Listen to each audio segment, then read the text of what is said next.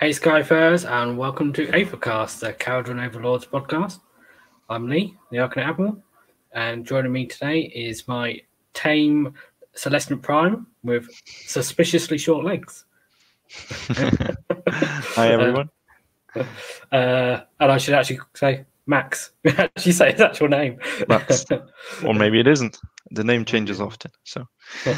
today we're going to look at some KO lists at the GTC. But before we do, let's talk about some news. Mm-hmm. So, big news. Big, tall news.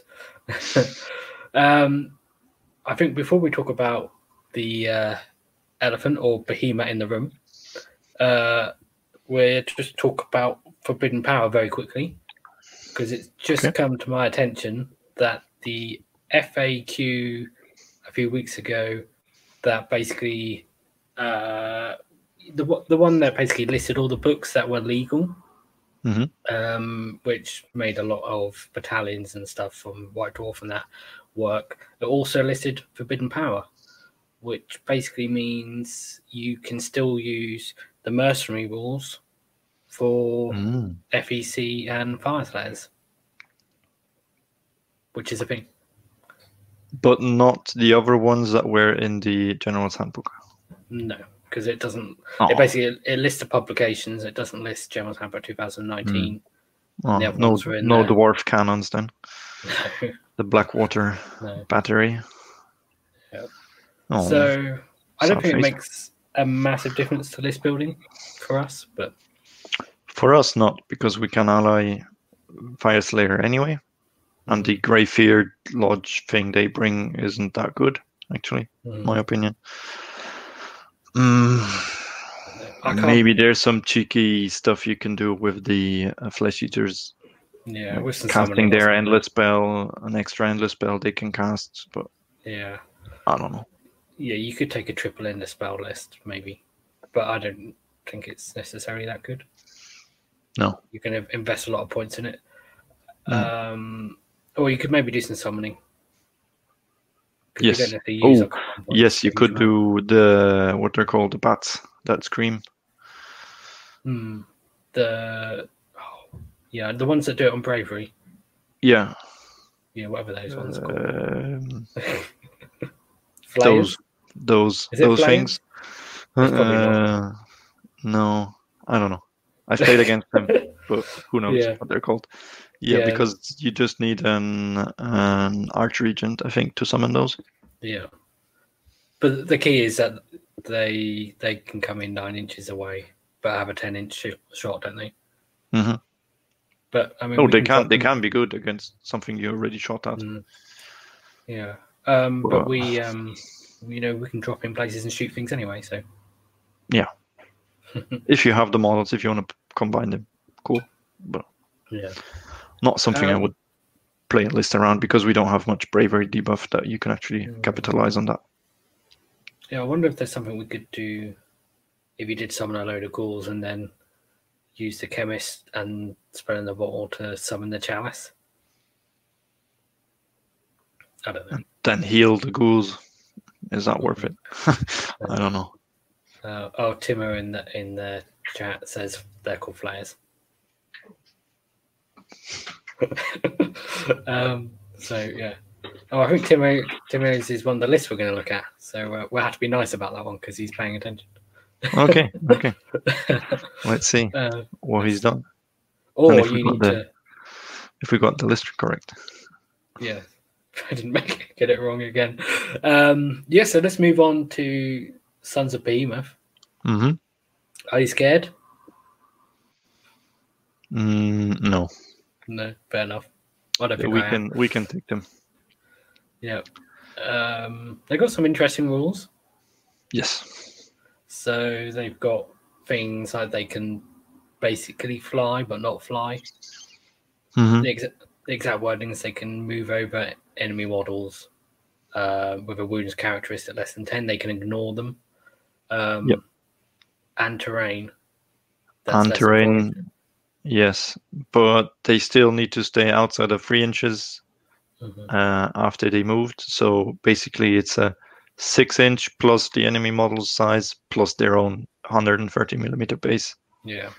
Which makes it quite difficult to actually leap over a single 25mm unit, I think. What's their movement at full health? 12-inch? 14-inch? The fastest Mega Gargant, because I think there's different speeds on different ones. Yeah. The fastest one's 11. 11. So already 6 plus the base, which is 5.5, I think. Mm-hmm. And then, you're already there at 11. Mm-hmm. So you can't actually, you cannot cross anything straight. Maybe above an edge, but not straight across. Yeah. Maybe it will, we'll help speed them up when they could be clipping something. If they run, then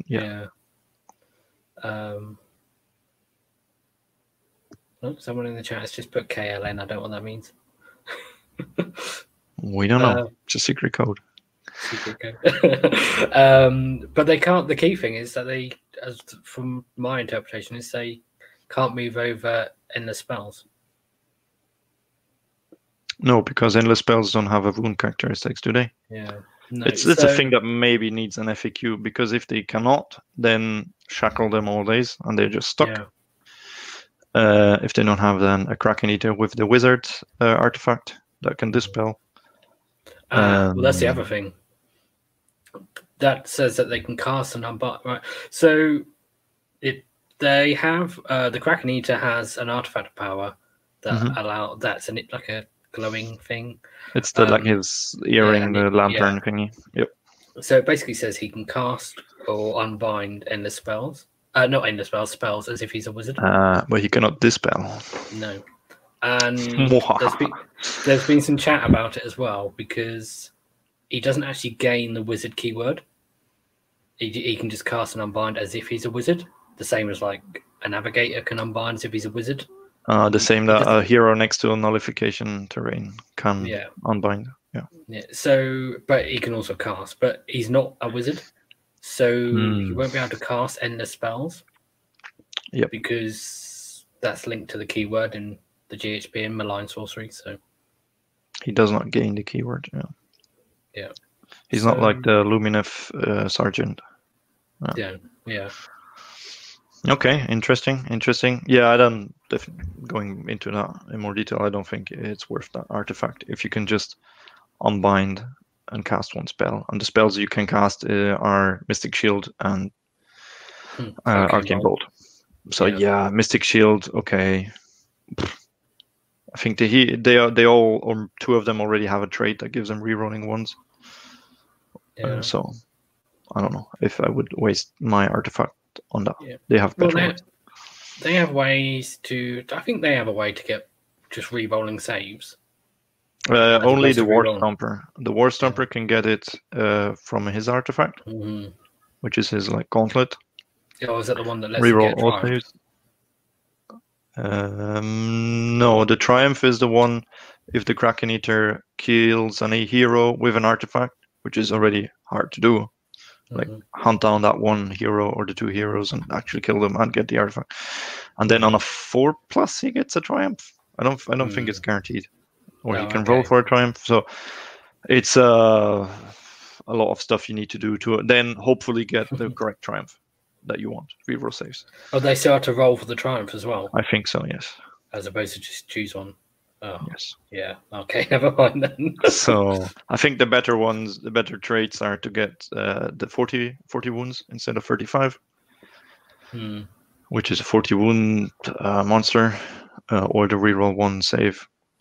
Yeah, but they only have a 4+ save and no damage prevention rolls, no after save. So as an ally, where they don't bring the count as 20 or count as 30 models, I don't know if they're that interesting to KO. Yeah, because if they would have that count as 20, great, fantastic, bring it on, set him on the center objective. The kicking the objective is interesting. It's an interesting mechanic. There is a trait, I think, that he can, it's called like strong right foot, that he can actually kick it 3d6 instead of 2d6, from what I've seen. But he needs to have captured it before, so it's something that you already own. as you suggested in the chat, I think. Mm-hmm. So if you go second, you already have you already own the objective that you stood on starting the game, and then you can kick it forward and move with the objective. So you don't need to leave someone behind to guard it, because leaving quarter of the army behind to guard an objective is not a very sensible thing to do. Yeah, well, I think that's how they're going to have, well, at least if they're, you know, taking the Kraken Gargants, because it's only him that can do it, is, yeah, they're going to be trying to kick their objectives forwards so that they can push forwards, because... Yeah, get them all close together and then just bunker around it. They can leave a man crusher back sitting on an objective, but... Yeah, but still... It's still 180 points sitting on an objective. Yeah. So... And they're not going to have a huge number of units, because most of them are expensive. Yeah. So. I think they're interesting. It's an interesting mechanic. People need to write the lists in a way that they can actually deal with one or two of them, like damage output-wise. But again, it's 35 wounds. It's like a 6-man unit of Gold Grunters. Like they are 36 wounds or 44. Something around that. 35 wounds isn't necessarily easy to chew through, I don't think. I mean, I've seen people talking about, like, oh, well, you know, you just take out one Mega Gargant per turn, and then that's it, as if you can easily take out a Mega Gargant per turn. And I think depends on the list or on the faction. I mean, Fire Slayers, yes, they can. KO can. Yeah.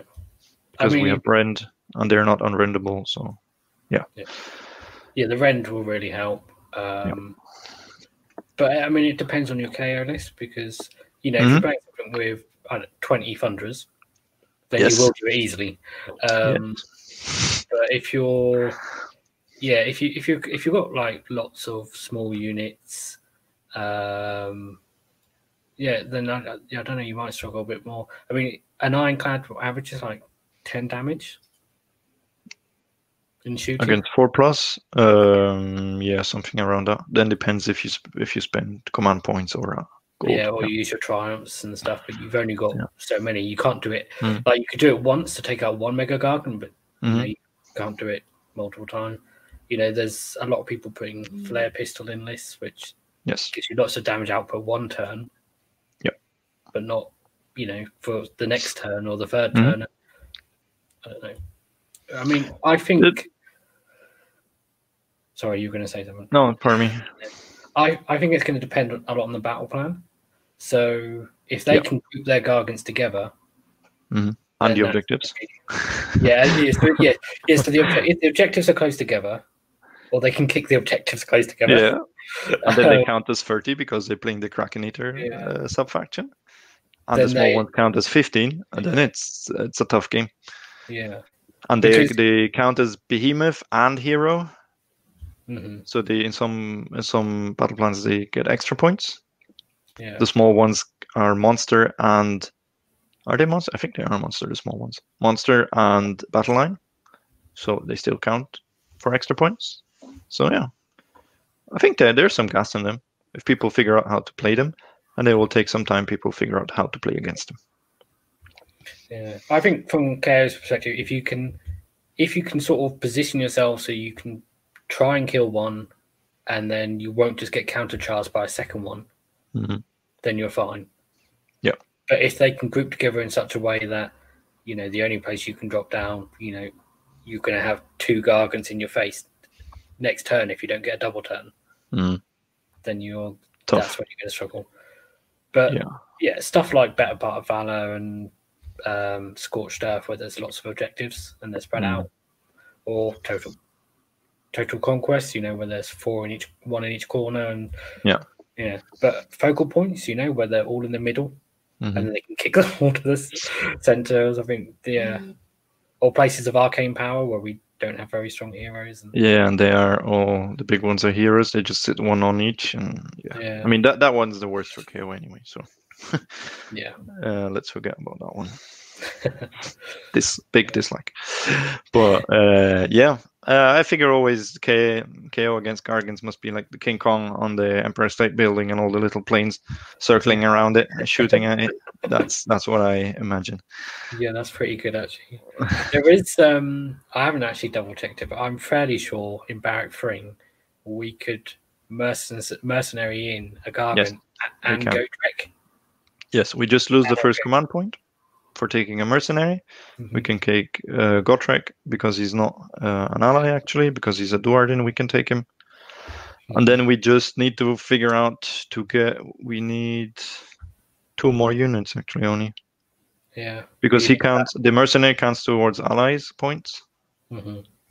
So we have one ally, we have one Duarden, and then we need two more KO units for 1,000 points. Yeah, and Gotrek can't beat your general, so you need a hero. Yeah. And you need a hero and free battle line. But it's doable. Is it good? I don't know. Is it fun? Definitely. The big guy and the small guy. It's funny. It's like you've got the biggest guy and the really powerful small guy and the really powerful big guy in the same list. Yeah, but the small one won't keep up. Yeah, you need to run them all every turn. But yeah, it's doable. They can kick the objective to Gotrek.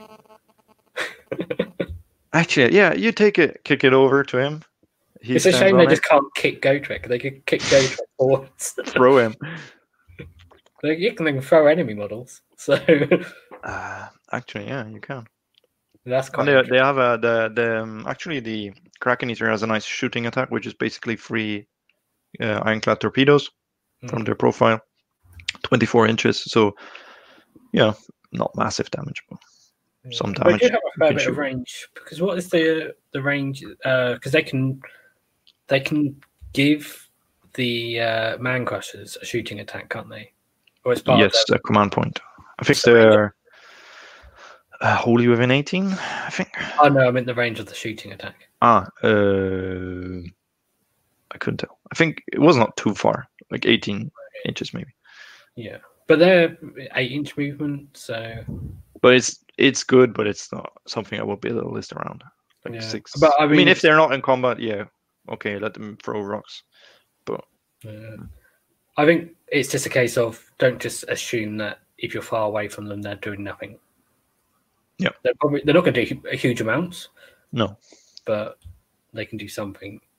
But they have the impact hits, like ogres have. So they can crush through your screen, then continue to pile in. Yeah. They have enough reach to actually smash you. Mm-hmm. So yeah, be interesting. Yeah, and they've got ways that a couple of things that we mentioned about throwing models, where they can just pick a model. Mm-hmm. So they will mess with unit consistency. Yeah, I think they can actually pick more than one, can't they? Yeah, I think it's D3. Stick D3 into their net. Mm-hmm. The Kraken Eater can. More than when they can do it, because they pick a model also when they throw the enemy model. So. Yeah. So yeah, they can. Yeah, they can mess with your currency, and actually that's where the Kraken Eater's mercenary ability comes in handy, where you can say, I'll just go second and let you fight first, and then I disrupt your coherency and you cannot pile in to fix it. Yeah, that's a good pick. But he's not good in combat, actually. He's the worst of all the three. What I love is the other one, the Gatecrasher, that can destroy terrain, especially faction terrain. Yeah, pyramids. Ooh, that obelisk in the middle. Yeah. Just smash it. Pyramid, smash it. All the ships that block your way, smash them. Cool. Nice mechanics. We'll see. They will probably need an FAQ, because there's some skewed stuff that people can do, or it's not clear about moving objectives and how they are pointed and other stuff. But the other thing is, cool. That I don't think we've seen yet. I haven't watched detailed videos reviewing it. Whether you know whether they're actually. Has Man read book yet? Man has read book, but Max has not listened to Man read book. No, me neither. I watched a different video, but they summarized book rather than read book. Ah, okay. I haven't watched anything. I've just watched the unboxing of the Gargant sprues because that was like a 10-minute video. In this video, I was like, look good. Zooming in on these pictures, like the screenshots of like blurry pictures, and I was like trying to read things. Yeah, I've got those pictures. I have them, but they were they were blurry. I tried to read them, but it was okay. Because the interesting thing is, like, if they get onto an objective, they will take it because there'll be like 35 models or whatever. It depends on the allegiance. Yeah, at least 20. And if they stick a 130 millimeter base on the center of an objective, I'm not sure if the remaining 6-inch radius is enough to actually stick 21 models onto it. Oh, okay, that's interesting. Maybe, yeah, maybe small ones, 21. Oh no, because you can get 20 models within 6 inches, just like by having them on the outer rim. No, because that was going to be my point. Was the easiest way to stop them getting, like, to stop them taking your objective is so they can't get within 6 inches. Mm-hmm. Because, but then they do their impact. Like, so you almost want to string out your models. You need to circle the whole thing. Yeah. Yeah. But then if you do that, then you'll take impact charges. Yeah. And then because they can mess with your unit consistency as well, you don't want to be strong. Yeah, you take out from the back, saying, "Oh, you can still can get on," and then they take one off in the middle, and then you lose half of your string. Yeah, interesting. Plus, they can just move over them in the next turn. Just boop. Yeah, but it stops. In theory, it stops them for a turn, but then you sacrifice half a unit. Yeah. I mean, that's what Arcanauts are for. So. Yeah, if it's a 90-point Arcanaut unit, it doesn't really matter. You don't expect them to last for several turns. Yep. Okay. Well, that's them. I think we've covered most of their interesting things. Mm. Are you going to get one? No, because they're expensive. And I think I would want to do conversions and stuff, and it will just end up... Like, the base model's expensive anyway. It is. And then... I don't know, unless I could come up with like a really fun list that I would want to play, then I don't know, maybe, but then I would want to convert it. I don't know, give them some Endrins or like a boat or something. Yeah, like a boat under the arm, little gun hauler they carry around. Or just like a... Or the Endrin, like the balloon on a string. Yeah, although there's a good article from Plastic Craig, I think, from Australia, and he listed a lot of third-party Gargants which are available, and there's some cool ones, there's some pretty ones in there, and they're third of the price, even less. Yeah, so yeah, I know some of my mates have been buying some third-party ones. There's also some big dwarf giants, so I think from Reaper Miniatures, I think. I've just looked for all the images to see, and there's a cool. As you could take those as the man-eaters, like free man-eaters. Be cool, like big dwarfs with axes.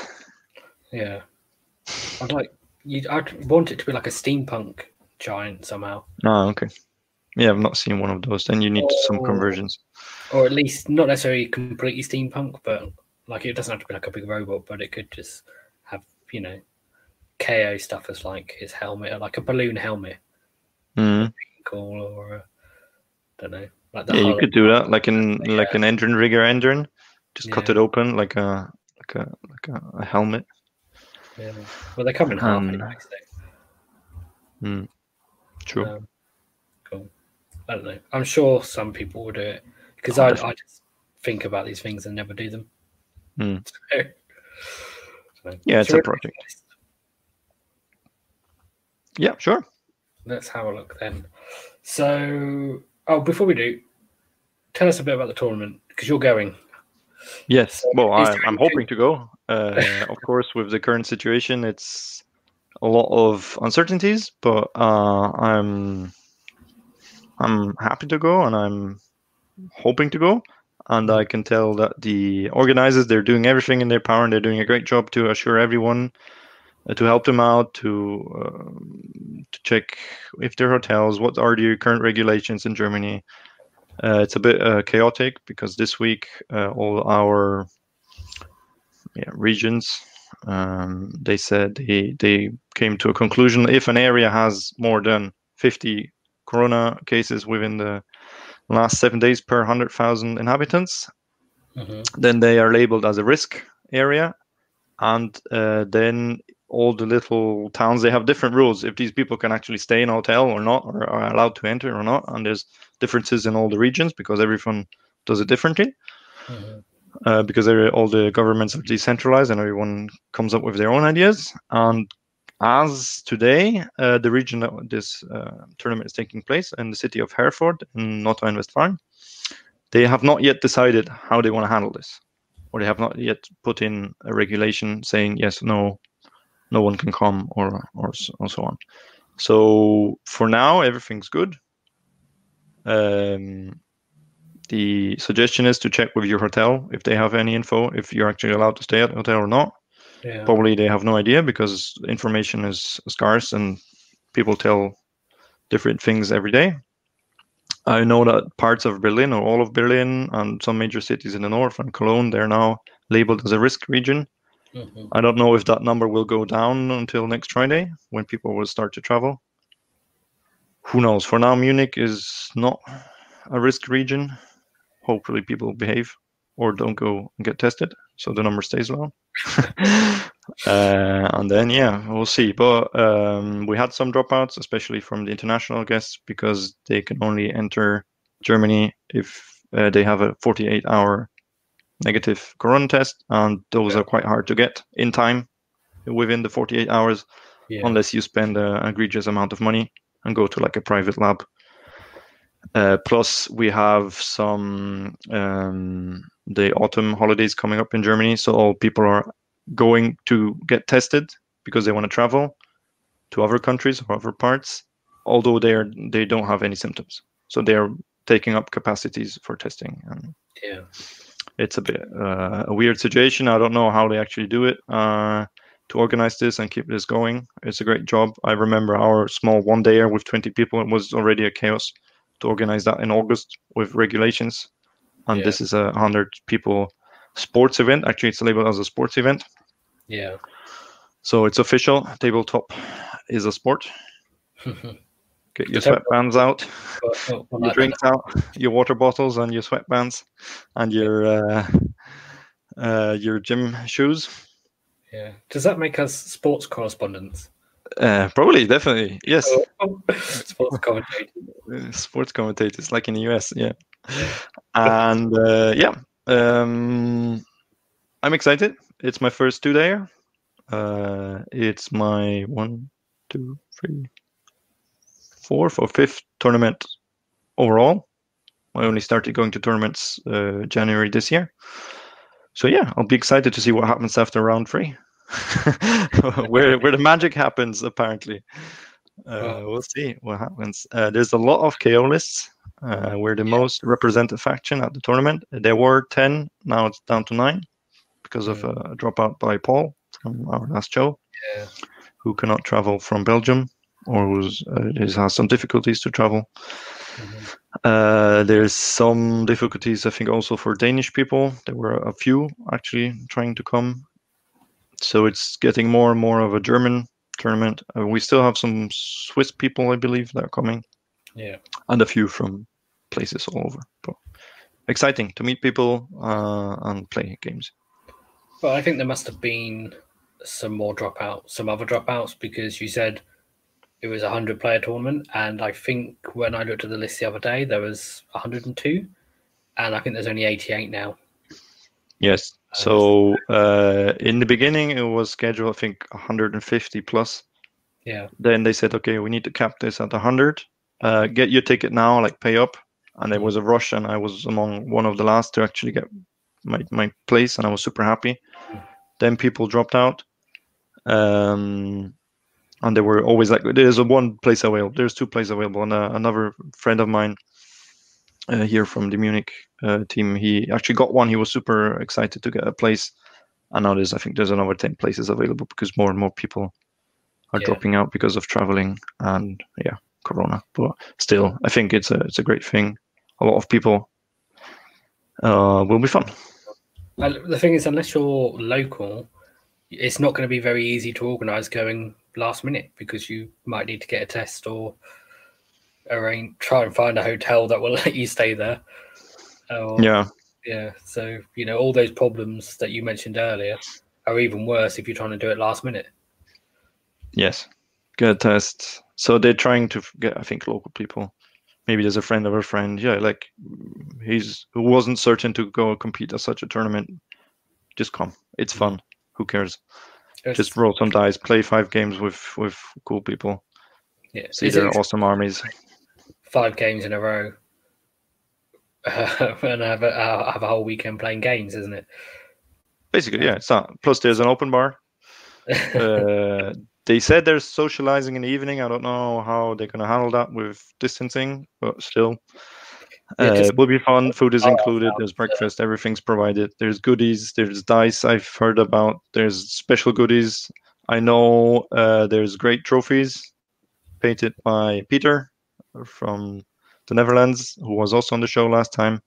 I don't know what they look like. I've been told that they've been shipped by DHL. Yeah. Hopefully they arrive in time and safe. But I'm sure they'll be great. And it will be an awesome event, I'm sure. Cool. From a gaming perspective, is there anything unusual about the pack? Unusual? Yes. Unusual is that they actually have the terrain already explained. They have 10 maps in the pack. So there's 10 different versions of a table where they explain where the terrain goes, what it looks like. So there's a hill, there's a hedge, there's a pyramid, where it's supposed to be placed, and what terrain features it has. Mm-hmm. And each round then has a different realm that you're from, and they use all the realm rules. So the spell, the feature, and the artifact, of course, if you chose it beforehand. So yeah, that's a bit okay. Another rule I will forget, but yeah, interesting.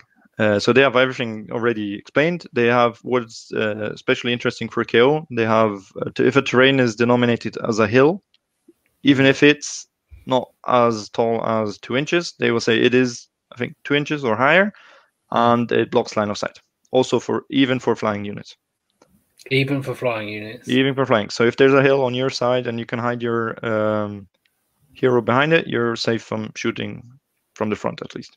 Oh. So that's interesting. I think maybe they've done that because there's a lot of shooting meta going on. But yeah. KO players after it. So, so yeah, there's need to pay attention as a KO player. Probably choose your side, mm-hmm, if you get to choose. So that's special in a pack. And the triumphs are a bit different. I tailored my list around the low point, so I can get a triumph hopefully every turn. And then I read the pack, and it says you only get a triumph if you didn't win the prior turn. So hopefully I'll only get it in the first turn. Maybe I get a second time if I lose a game. So that's a bit of a shame. Game. Yes. Yeah. Round, yeah. So yeah. Tournament round. Yeah, fair enough. So you get it in the first one, and then only if you lost the prior game. Yeah, okay. Yeah, so kind of get going with the core rules rather than the pitch battle rules, but using the pitch battle rules for the first game. Fair enough. Mm-hmm. Do you know the battle plans? Or are they... Yes, I know them. Let's see if I remember. We have Total Conquest. Okay. Battle for the Pass, Focal Points, and then I don't know which order, the Blade's Edge and Forcing the Hand, the two new ones. Okay. I'm not sure about the order of these, but those are the 5 ones, which are okay for KO. Nothing egregious as Places of Arcane Power. So, yeah, it's okay. Yeah, no, I like them. Nothing like Scorched Earth or Better Part of Valor as well. No, no Star Strike, nothing of that randomness. So it's just, I mean, Focal Points is an always classic. Battle for the Past, the same. I like the mechanics, quite simple. Mm-hmm. Total Conquest, yeah, interesting because you need to spread out. There's 4 objectives. You need to get one of the enemies to getting 3 points. I don't know. Conquest is the one with heroes score extra. Yeah. With the little quarter. Yeah, I was confusing it with Total Commitment. Yeah. Very similar name. Blade's Edge, and then Forcing the Hand. Yeah. Blade's Edge is a bit of a weird one, because then you get less and less objectives. Not the one where you take away. Yeah. Well, there's a funny thing you can do with Sons of Behemoth. If they win the roll-off in Blade's Edge, then they'll be like, oh, yes, I won. I'll take the turn. And they're like, right, now I'm going to kick that objective. You're like, oh, no, you won't. You'll remove it. Well, you have to remove it before they want to kick it. Yeah.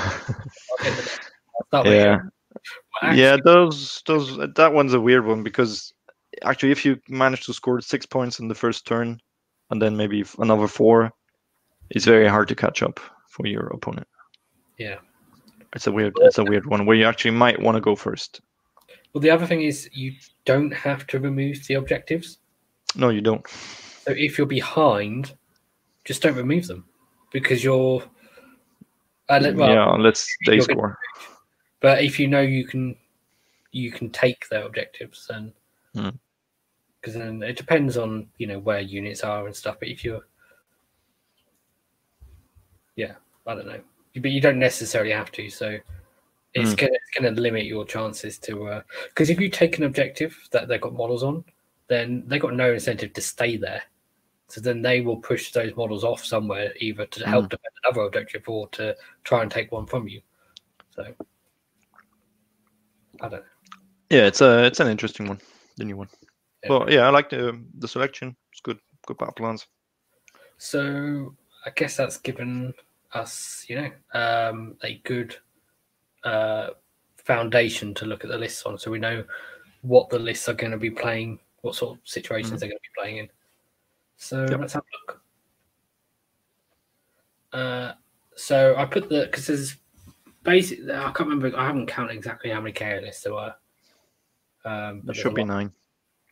Okay, so there's 2 more NAR and the rest is Zilfin. So I put the 2 more NAR ones first.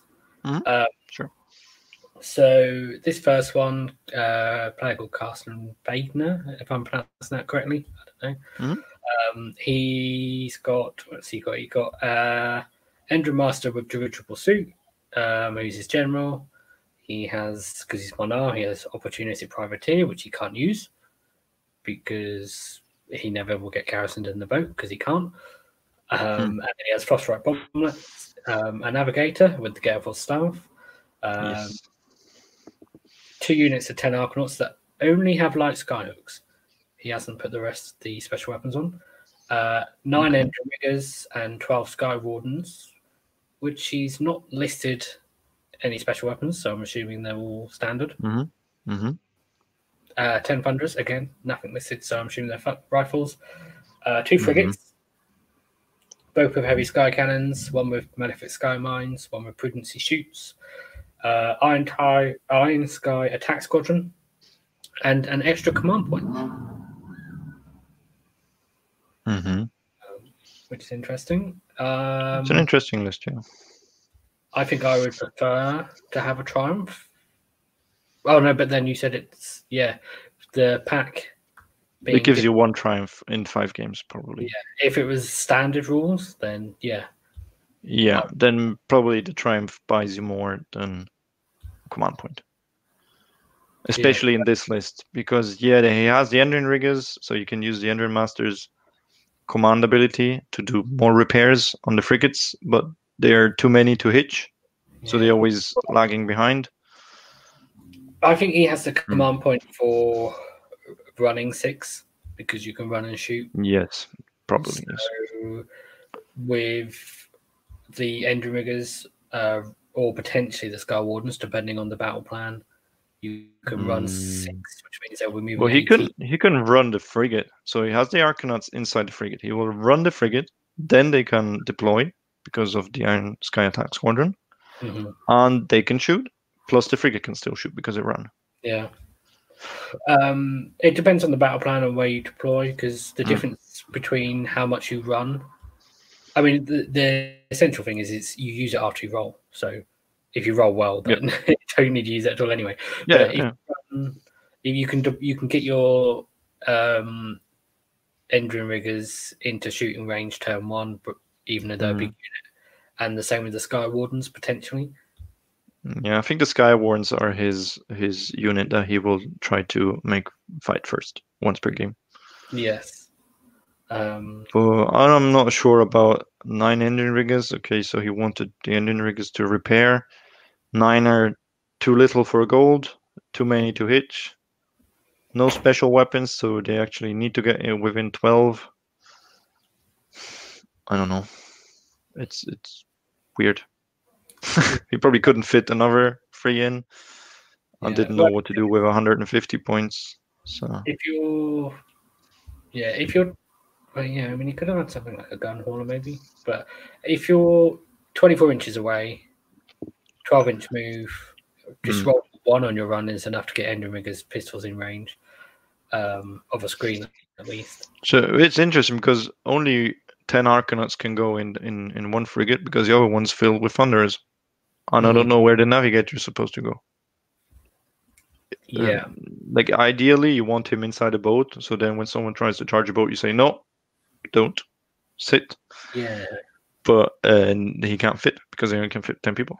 Or he can, unless he overloads it. Oh, unless the command point is so he can run the Navigator.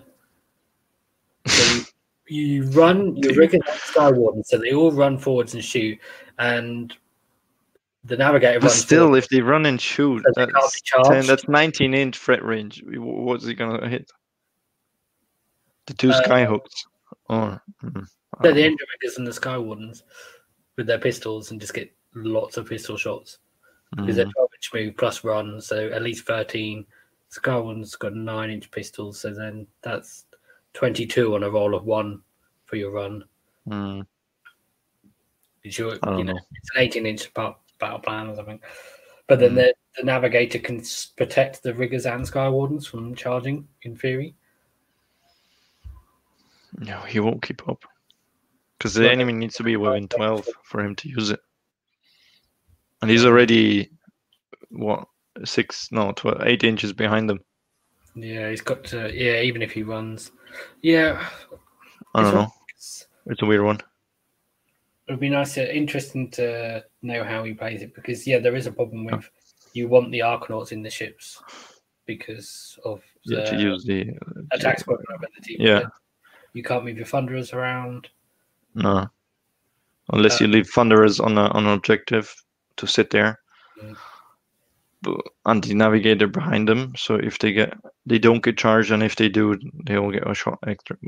I don't know. That's 220 points just sitting there with 18-inch threat range. 22 if they move, but not sure. Let's see how it plays and how it ends up. Maybe we're missing something obvious here. Possibly. Let's look at the next one. So the next one is awesome. Both of them on our list, exactly 2,000 points as well. Which doesn't really matter much, you know, with the rules that they're using for triumphs. So Henry Dickon has got Endrin Master of Dirigible Suit, who's the general. Again, he has the opportunistic privateer command trait, which he can't use. Then he has 2 Navigators, one with the Gale Force Stave, one with the Flare Pistol. Yes. 2 units of 20 Arcanauts, 10 Arcanauts, 6 Endrin Riggers, a Gun Hauler, 10 Thunderers, an Iron Sky Command Battalion, and the Ironclad has a cannon. And the last. So we have 1, 2, 3, 4, 5 drops. Yeah, this makes more sense to me. Maybe the other one made sense, but I didn't understand it. So this is obviously the 220 Arcanauts will run forward and shoot. The Navigators will stick in the Ironclad with the Endrin Master and the 6 Riggers and 10 Thunderers, so that he can move them forward and they can stay within range to then get the Flare Pistol off. and I do have two units that fly half moved and one then half charged. Yeah, and it's very similar to Sean Tubman's list. Yeah, exactly. And there's a lot of bodies here. So yeah, he's got similar things. Like he's got the 50 Arcanauts, heroes and things. He's dropped the amount of Endrin Riggers so that he can move them around with the ship. So they're just a screen, I think, for the Ironclad, because they're full melee. Yeah. Full melee. So they, if you charge into them with half charge, or you get the counter charge from 6 Endrin Riggers, so that's 7 attacks with the swords. Or I was pointing out the fact that he's dropped them down to 6 so that they can move around with a fly high, compared to Sean's list that had 9. Yeah. Plus he has the last word, so if you actually manage to charge the Ironclad, you'll get shot with the Sky Cannon. And the Gun Hauler is just there to probably go on a mission and kamikaze some hero with the Depth Set Spar Torpedo and the once per game extra 6-inch move. Well, it would be interesting to know if he has looked at Sean's list and sort of based it off that and tweaked it to suit his playstyle more, and whether he's, some of the things that Sean did, like just, putting the Gun Hauler in the corner just to mess with people. Yeah, definitely. If they don't deal with it, then next turn it's going to be putting D6 mortal wounds onto a hero or something, isn't it? So plus D3 from the bombs on a 4+. Yeah, it could kill a hero. Yeah, and it's interesting. Yeah. I think out of the two Monarch ones, I like this one a little bit more. The other one is probably more intriguing. The Sky Wardens will do damage, but I think this is more consistent. Like there's a pattern. There's tools here, so you have tools to not get charged. If you get charged, they'll pay for it.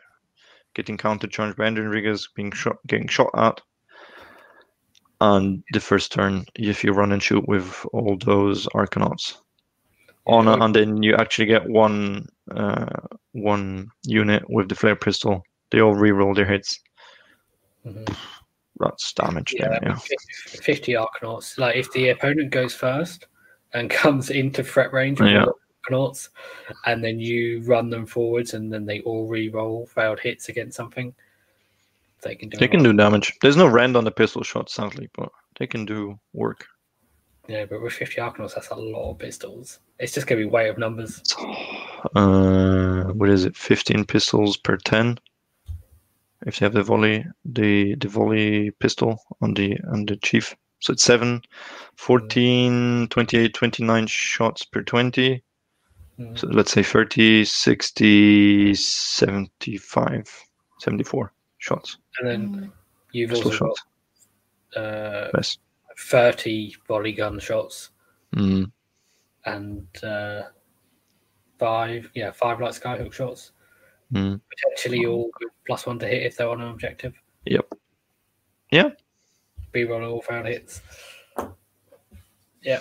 Might catch some people out, I think that. Can do damage, yeah. I just realised, actually, obviously because you're going, that hopefully you'll play Carsten. And you'll play that list plays. Well, I'm lower drop, so I can make him go first. That might be exactly what he wants. You never know. Who's this guy? Yeah. Okay. Do you want to talk us through your list? Oh, yeah. Do you want me to explain all the secret tech in the list? I'm not sure I want to do this before the tournament. It's basically a classic Barak Zilfin. With an Iron Sky Command for low drops. It's a free drop, so we have the free heroes, the Endrin Master with Dirigible Suit, with the command trait Master Commander. That's wrong. He has the Grudge Bearer command trait. Yes, I'm pretty certain. I think there's a copy-paste mistake here. In fact, actually, I remember thinking, oh yeah, Max got Grudge Bearer because he likes that. Yeah.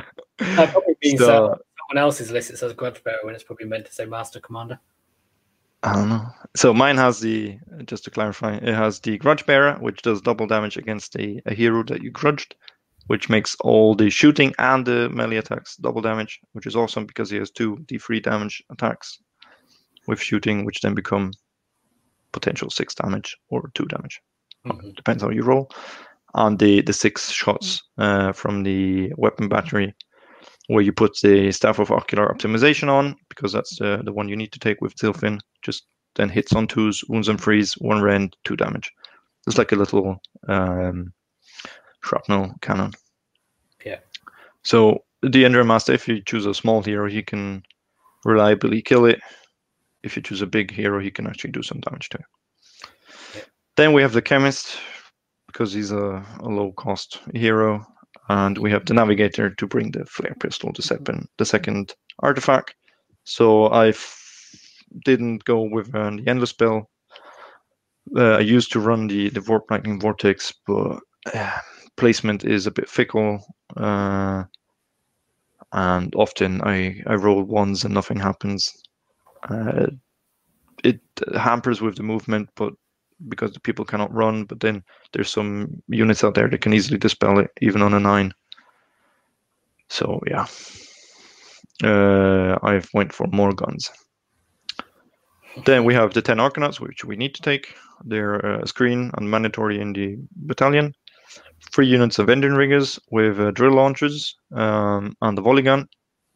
The Drill Launchers actually are great because there's a lot of -2 hit out there on lookout, sir, but on an unmodified hit of 6, they cause 3 mortal wounds, so that's 3 shots.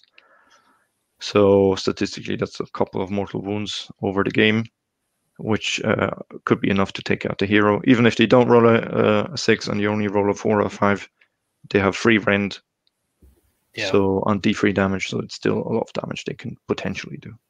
Okay. 3 little units, because battle line, and I can take them, and I want to circle them around my boat as a screen. But you get a bit more flexibility by having them. I had 6 and 3, but because I want to use them as a screen, I just went for 3 times 3. Get an extra sword attack because you get an extra what's he called? Endrin Captain. Yeah, the leader gets an extra attack. The leader. And it's easier to place them. Then we have a Gun Hauler, because I like to have 2 boats, just because that's where the power of the faction comes from, teleporting around. The Gun Hauler is great. It's 130 points. It doesn't go worse. It can always fly high. Has 10 wounds, rerollable with his gold. He can take some wounds for the Ironclad on a 6, so it's great. And again, with the Depth Settler, Spar Torpedo, he can just fly in and knock out a hero, or take that last wounds off a unit to take it off an objective.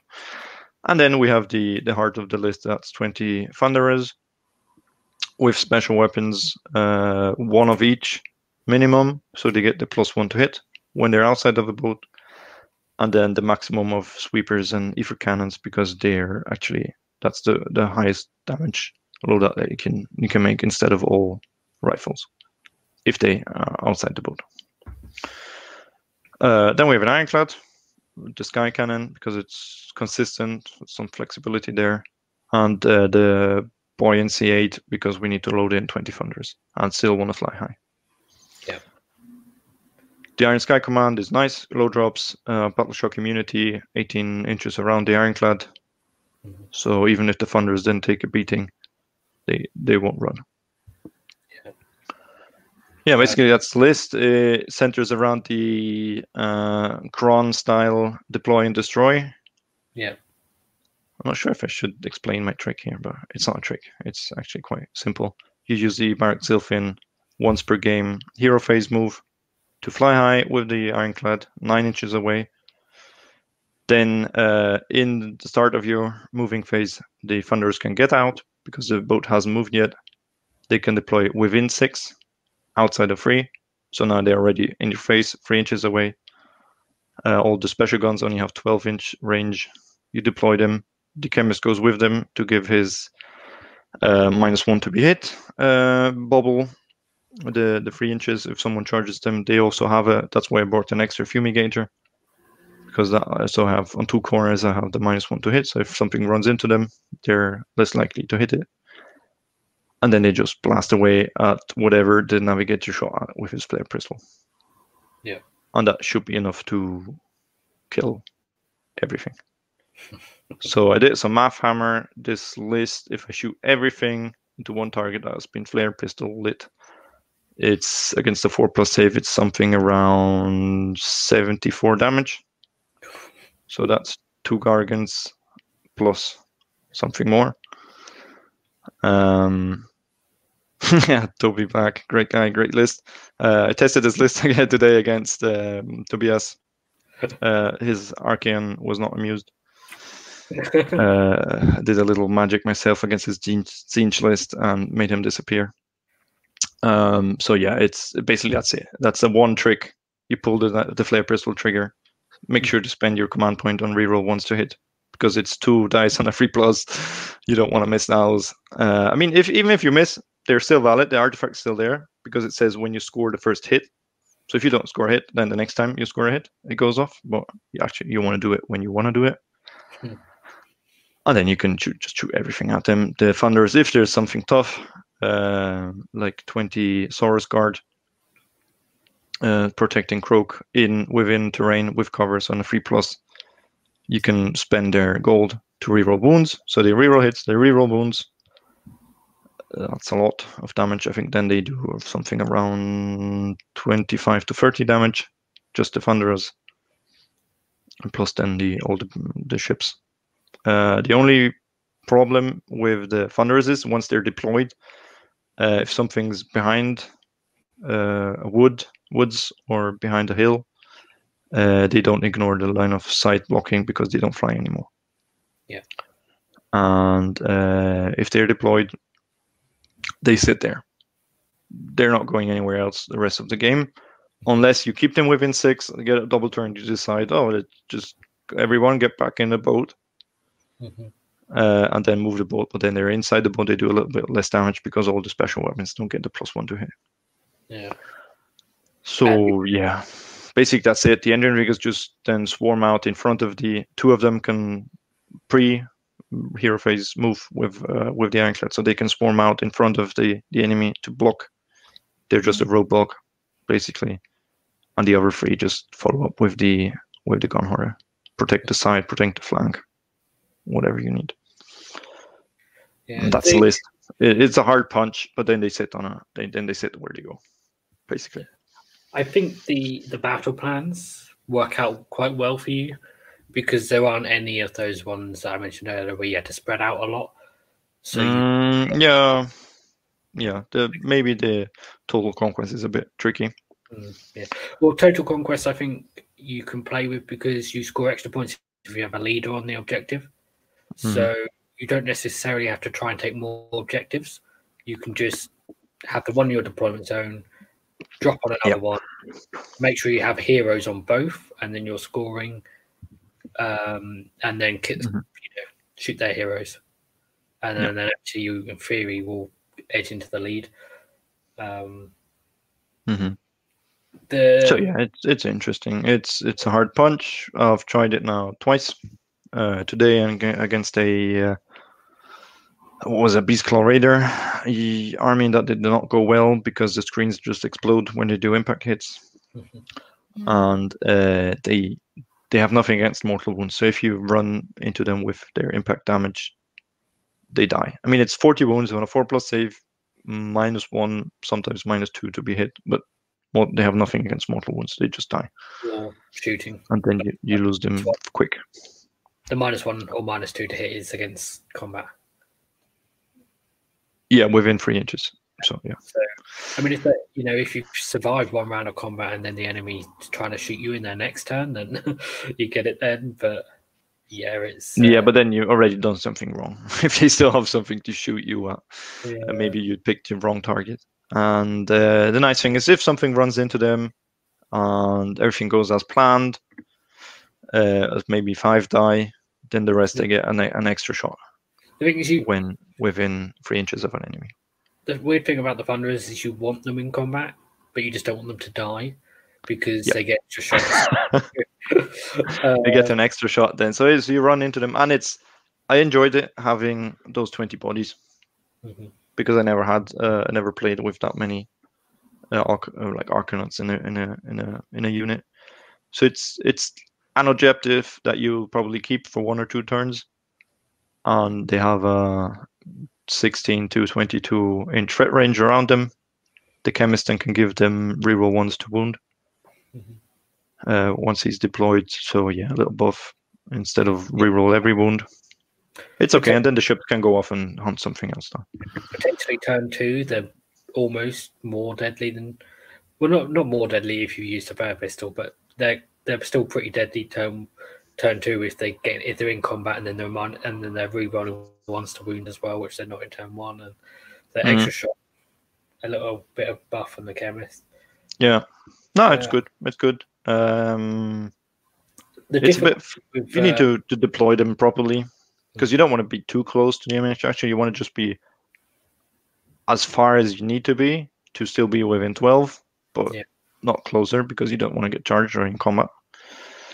So you just want to get more shooting out of them, and then the 2 ships just go elsewhere. And because the 2 ships and the hero, they can still do damage and shoot something else.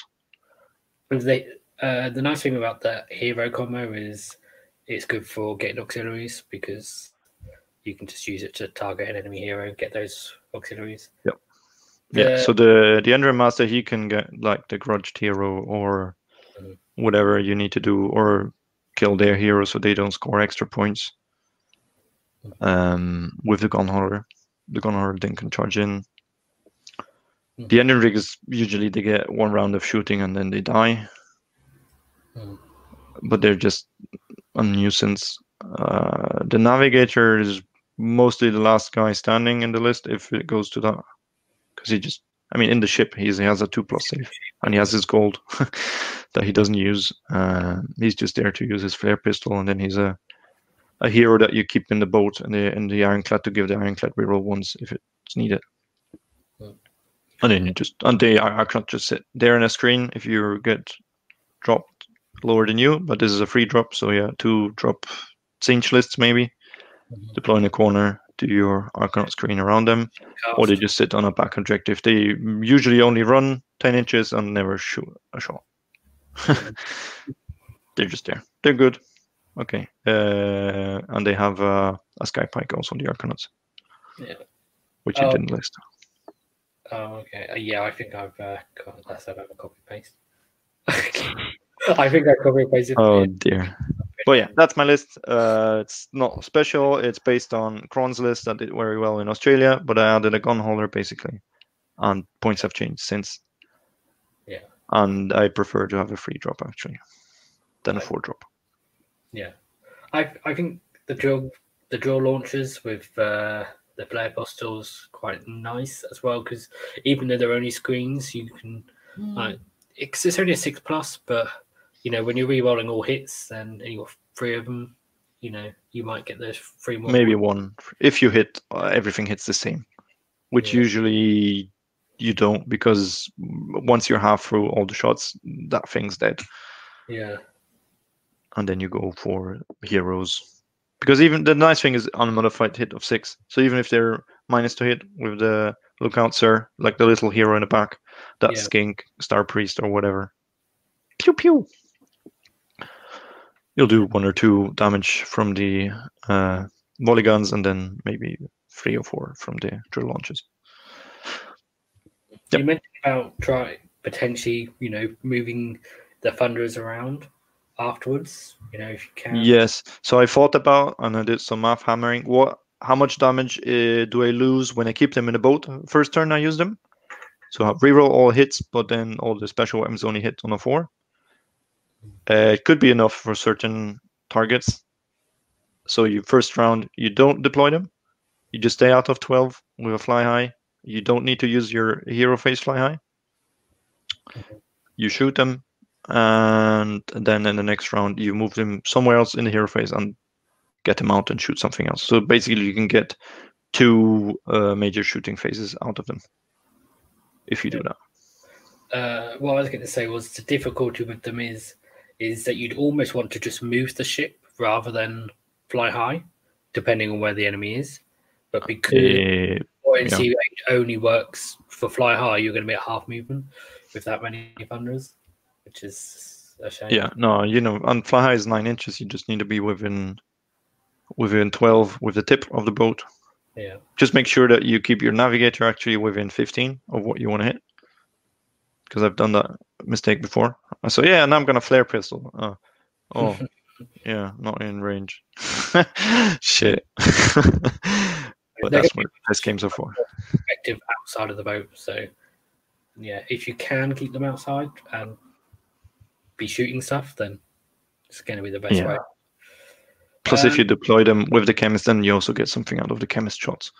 Yeah. When rerolling hits with 2 rend is not shabby. It's okay. If you roll well, maybe 12 shots, yeah, he can do some damage. Yeah. He's okay. But he's just there to die. There's no big use for him unless only the -1 to be hit. Total conquest, you know, he's going to be scoring you an extra point. Yeah, leave him with the Thunderers. Then move the boat with the navigator, and if you're lucky, the gun hauler with the Endrin Master to the third one, and you're scoring a lot of points. Yeah. Yep, that's the list. Let's see how it plays out.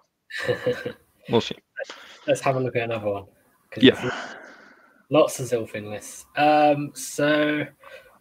Ooh, this is the one. Yeah. The special one. So this one is from a guy called Clemens Lange, or Lang, I'm not sure. Lange? Yeah, Lange. Clemens Lange, yeah. Okay, there we go then. Great. So he has a navigator as his general, the command trait Skeptic, which gives him +1 to his unbinding and dispelling rolls. Staff of Ocular Optimization, a chemist with Spell in the Bottle. You can guess what's in there. It's a Warp Lightning Vortex. 5 units of Arcanauts, all of which got 1 of each special weapon. He had so many Arcanauts I had to write that. List them. And 5 frigates. And he's 3 of the frigates have got 1 of each of the different Iron Sky Attack Squadron and a gyrocopter. Yeah, so that's like 80 points left, I think. Yeah. Filling points. Cool. So it's a 1, 2, 3, 4 drop. Cool. A lot of frigates. And all the frigates traits that they are. Yeah. You can't duplicate them, so you've got to use them. Because prudency shoots isn't great, but not for Arcanauts. Sky mines can be good against flying. It's a nice cheeky 6-inch D6 mortal wounds, I think, that they don't expect. So if you're 6-inch out, D3, and if you roll high enough, then it becomes T6. Ah, okay. Yeah, I've only used it once. It was okay. Take out 1 eel or something. But, okay. And the Omniscope to be faster. Speed. Now, 1 Arcanaut company will be left behind because he needs to get probably the 2 here, at least the chemist in 1 frigate, and he wants to fly high it. Yeah, the navigator. So, really need to be in a boat. Not really. But most of his abilities like 36-inch range, so plus the staff on the navigator, like the 2 shots. Okay, now 2s and 3s. It's just so you can have Spell in the Bottle. So yeah. The Skeptic trait, I don't know. Is +1 enough to unbind? We have 1 unbind with +1 against Siege Croaks. I don't know if there's any Luminous lists. Don't think I've seen one. No, they are. I think. Might be confused. I think there are. So Techless, he's not going to do much. It's +1 to unbinding or also dispelling? Unbinding and dispelling. So maybe if you want to get rid of the vortex once it's done its job. Yeah, but even then, hard roll. I mean, you could get enemy endless spells, potentially. It's easier than unbinding them. Yeah. Yeah. It's solid choice, but not one I choose. Honestly, yeah, I mean, I'd rather go on the better chance to do the half move. Yeah, probably. The, what's it called? Stormcaller, or what's it called? I can't remember what it's called, but there's in fact there's two different ones, because one's an artifact and one's a command trait, and one of them is you can re-roll it, and the other one is you get +1. And I can't remember where around they are, but one of them is a command trait, and both they make the half move more likely. There's a few interesting Navigator, but I don't think there's many he can make a huge amount of use of, because like there's Diviner, which I think is quite interesting, but that he's not going to make much use of that with only units of 10 Arcanauts, and another one is making a ship move faster, but he has to be on the ship, which again doesn't really work with the. Not sure. Is there better command traits for the Chemist? You can give the reroll ones to wound to 2 units. So once he's done his spell, drop him out, and then he gets 2 Arcanauts. Get the 10 Arcanauts. What they're gonna do? But it's cool. A lot of boats, but once those Arcanauts are dead, he's gonna struggle to keep objectives, to hold them. Yeah, I mean, he can do some interesting things. Like there's a leapfrogging sort of thing he can do. I don't know if that's what he plans to do, where you can sort of move 2 or 3. Yeah, screens. Always do one screen, move everything behind, then the next screen. Yeah. So there's always create some roadblocks, especially with his hero phase move. So he throws out the vortex, half moves something, the big threat or some threats, then leave an Arcanaut block, a roadblock there, and then move backwards, and the frigates, they all have their 24-inch shots. 24-inch shots, yeah. And you just have 5 frigates, they can do damage. Yeah. That's a lot of shots.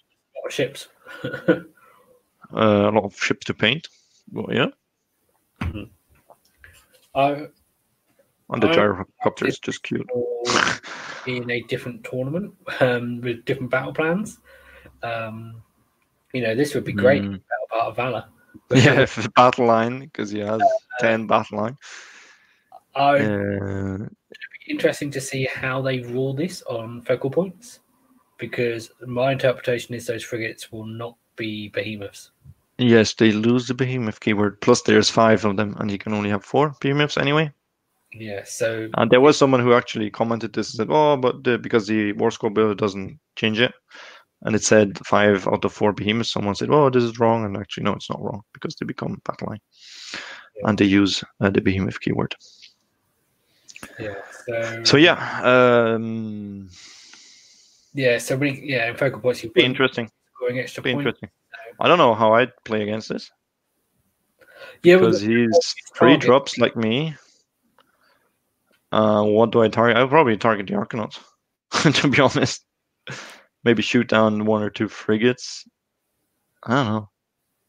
It's hard. Oop, it's a tough one. Or no, if I start, I'm going to shoot the Chemist. Honestly. Yeah, you're going to shoot the Chemist so he doesn't get Warp Lightning Vortex. Yeah. Although, does Warp Lightning Vortex bother me? Yes, if he puts it on my Thunderers once they're deployed. But if not, I just... fly high out of it. But yeah, I don't know. That's generally, I think, KO mirror match. I've never played against KO, so it'll be interesting. There's a lot of gold in that list that you can spend for reroll saves. Yeah, there is. I mean, I would split shots, which is not what your list is aimed to do. But I would do, because he can reroll saves on 1 unit. He can only make 1 unit Battle Shock immune. True. Battle Shock is a problem for him. He can put your shots across all the Arcanauts. Then, most of them are going to end up running away. What's left? Probably. Don't kill them all. And then it's problematic to get points. It depends the battle plan as well. I mean, we kind of want to kill the frigate so he loses his ability to move, because actually if you kill all of the frigates, then he can't move those Arcanauts around very easily. I don't know. It's one of those lists where the power projection that he has is evenly distributed to five parts of his army, which is actually pretty cool. So even if he loses one or two frigates, the other three can still do stuff and go places. And the Arcanauts and the frigates aren't really linked to each other. So like, you know, you kill one frigate, even if it had a different unit of Arcanauts in it, and it lost its units of Arcanauts, you could pick up a different unit. Yeah, he'll do that job with a different one. Yeah. Yeah. So yeah. There's interesting. A lot of redundancy there. A lot. Yeah. Interesting list. Deploys where we put some all in one place in a corner, or where he spreads. Interesting what he plays against. Yeah. Because he could sort of have each frigate behind a screen of Arcanauts, but you don't really want to do that because then they can't. They can need to get inside first, move, get out. But they can't do that because you can't. You cannot leave the garrison. Yeah. So you can leave the garrison if they start the turn in the boat, then they can get out after it's moved. But they can't get in and get out in the same turn. So. I'd say the two frigates without the traits, they'll start without Arcanauts. Those 20 Arcanauts will be a screen. Yeah. And the other three will be loaded. Maybe one frigate has the chemist in. Yeah, I mean, the one with Malefic Skyman doesn't really make any difference, although it gives you kind of freedom to run that frigate if you want. So the Omniscope. The Skymines. Like, you definitely want them in the ones with the Omniscope because that one can move further. You definitely want them in the one with the Prudency Shoots because they can survive.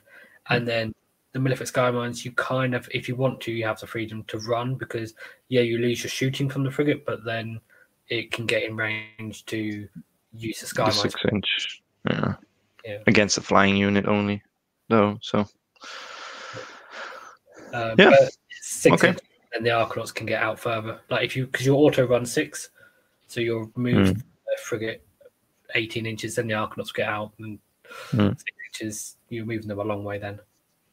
It's an interesting list. I think Phil would like this. all the frigates. It's probably a list that a lot of people, maybe not the exact heroes and stuff, but a lot of people have probably gone and written the list with 5 frigates at some point. Yeah, I've never done it. But I'm not a big Iron Sky Attack Squadron fan so far. Yeah. It's... I think many people will not know what to do against this list. Yeah. Play the objectives as my tip. Let them come to you. I mean, the frigate does damage, but it will not do massive damage. And if they need to take 3 frigates to clear out an objective and then move on to it in the next turn, then move to the next one, they might not have enough points to catch up. Yeah, well, the thing is that potentially they can put 50 Arcanauts on one objective, then leave 10 there and move on to the next objective and put 40 Arcanauts on. I don't know. So, yeah. It'll be interesting. This next list from Marius Langben. Is that correct? Probably sounds correct. Yeah, Marius. Continuing the battle. Yeah, I've seen this list at a tournament in Hof, where he came second, I came third place. Free game. This is straightforward. Barak Zilfin, Iron Sky Command, a 2-drop list. Same stuff. Grudge Bearer, Staff of Ocular Optimization on the Dirigible Suit guy, Spell in a Bottle on the Chemist with the Vortex. The Navigator just to fill out the 3rd hero slot in the battalion, and because the Navigator is has a good ability. 10 Arcanauts because he needs them, and then he goes all Endrin Riggers. 12 Endrin Riggers, 3 and 3, because he wants those Drill Launchers. He's the one that got me onto the the path of the drill launcher. He said, well, those 4 drill launchers from the 12 guys who can reroll hits if they need with a gold, they do damage at 36 inches. Yeah. They will annihilate stuff. Now he has 6 shots. And I think the last unit will probably also have a volley gun. Or just cut it off. No, or didn't it? His list. So I don't know whether his list had a mistake. No, if it just doesn't have it, then he doesn't have it, but maybe because he doesn't have the correct model. Yeah. Because last time I saw him, he played with like unpainted army, so maybe he's just rushing through painting what he has, and that's what he has. Then the 10 Thunderers in the Ironclad with the Last Word.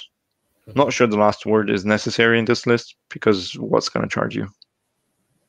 If you correctly deploy maybe some other... The Battle Ram would be even more, because this is a whole. This is an alpha list. The 12 Endrin Riggers move on from behind and shoot. You always go forward and shoot whatever is stuck in a vortex. Yeah, and you're going to be getting Thunderers out. Yeah, the Thunder. Yeah, if he actually needs to. They're gonna. Yeah, I mean, because I assume he's got rifles because he didn't list anything. But I mean, yeah, he has rifles. Yeah. At some point, he can get them out with the Chemist and do the whole.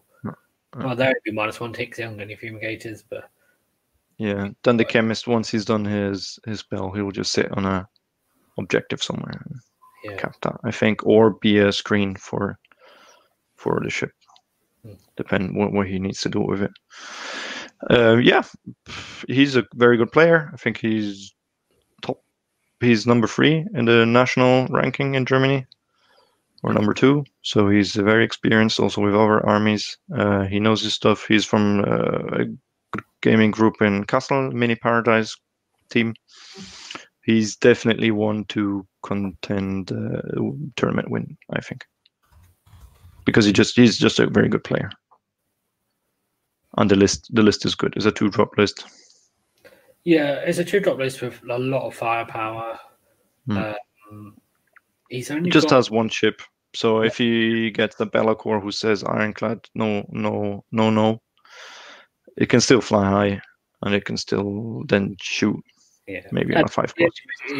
The Endrin Riggers are still going to be able to move then, and the Endrin Riggers will move. The Thunderers will be able to shoot. So yeah, potentially one of the better players. Strong list, very strong list.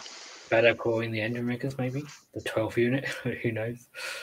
Maybe that makes more sense because Velikor doesn't stop the fly high, so yeah. So it stopped them moving, which reduced their threat range by 12, and maybe they could potentially stop the shooting. Yeah. Plus all those drill launchers, he will just target heroes with those if necessary. Yeah. So he'll throw the vortex on 1 or 2 heroes and then target the other ones. Then if he gets a double turn, he'll shoot off the rest. Yeah, it's a strong list. Strong list, 2-drop. So he can decide going against another KO list. I think it's one of the lowest drop lists in the pack, in the list pack. I think there's some Zinch list with 2 drops, but that's it. Yeah, this is like there's a lot of different Zilfin lists with Iron Sky Command, and this is.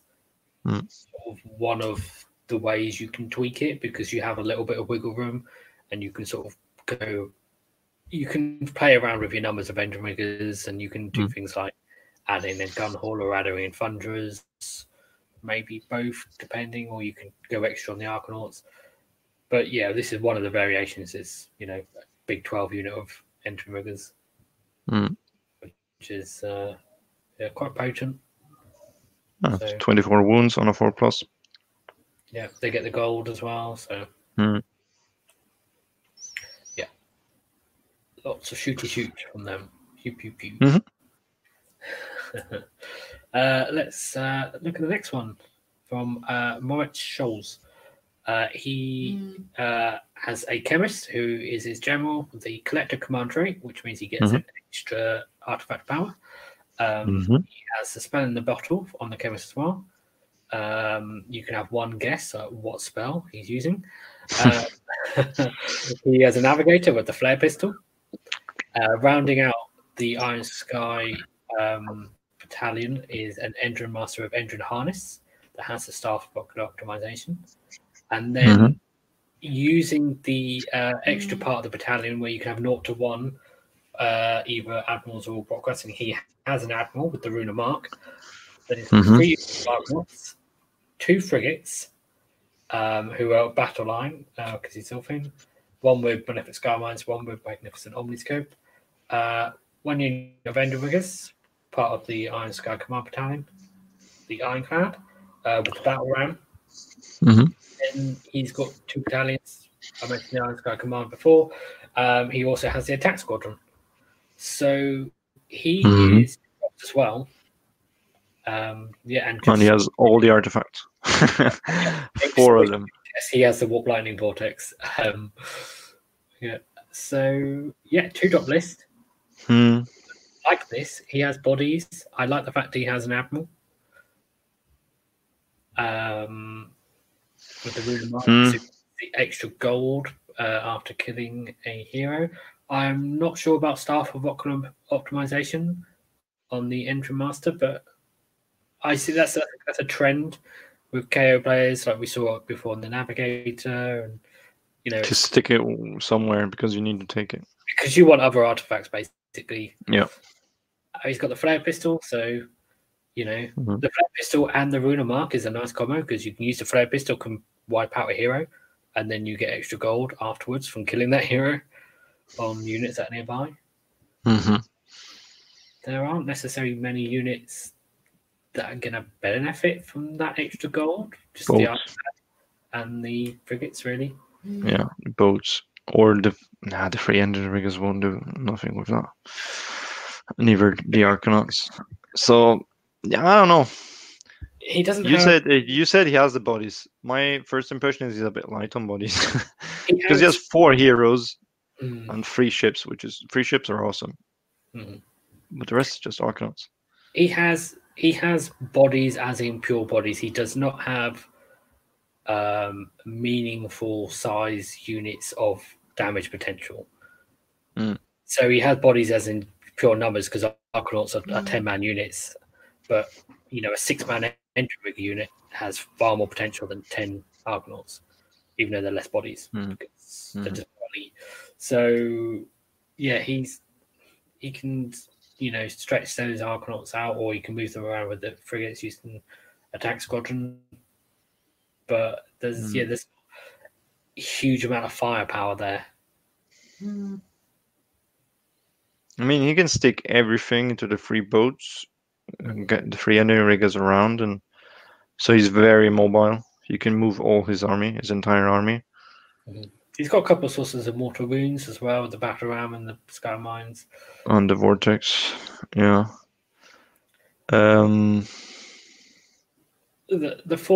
fourth hero. I like the Admiral, but the problem with it always is to fit him in. Then you end up you can't fit him in as instead of one of the other heroes in the battalion. No, he's an extra hero. So you end up with 4 heroes, and then I think that those extra points means that you're like on a unit somewhere. And the problem is points on battalions. The problem I see is that all these heroes will be stuck in 1 boat. Yes. So for the total conquest, he needs to drop them out like a boss that stops at every objective. Has to drop them out, sprinkle them around. In the frigate with Magnificent Omniscope, because it's moving faster anyway because of that, and then the Admiral can give it run and shoot. So, he's starting the game with 2 extra CPs as well, and it'll be auto running 6. So he could put the Admiral in there. Could be, yeah. I mean, in the end, you want the Admiral just sitting on objective with Arcanauts, so you can shrug off wounds and get extra points. I think this is going to be about positioning the ship's turn 1 so that you kill something using the Flare Pistol. Then you make sure you got to get the positioning right to make sure that the right units get that extra gold. because you don't want your free Endrin Riggers being one of the units that gets the extra gold, because it's the things that are closed. And it's, depending what he does, it might end up being Arcanauts because they get out of the ship and charged, and they'll be out ready to charge. Yeah, or the Ironclad with the Battle Ram.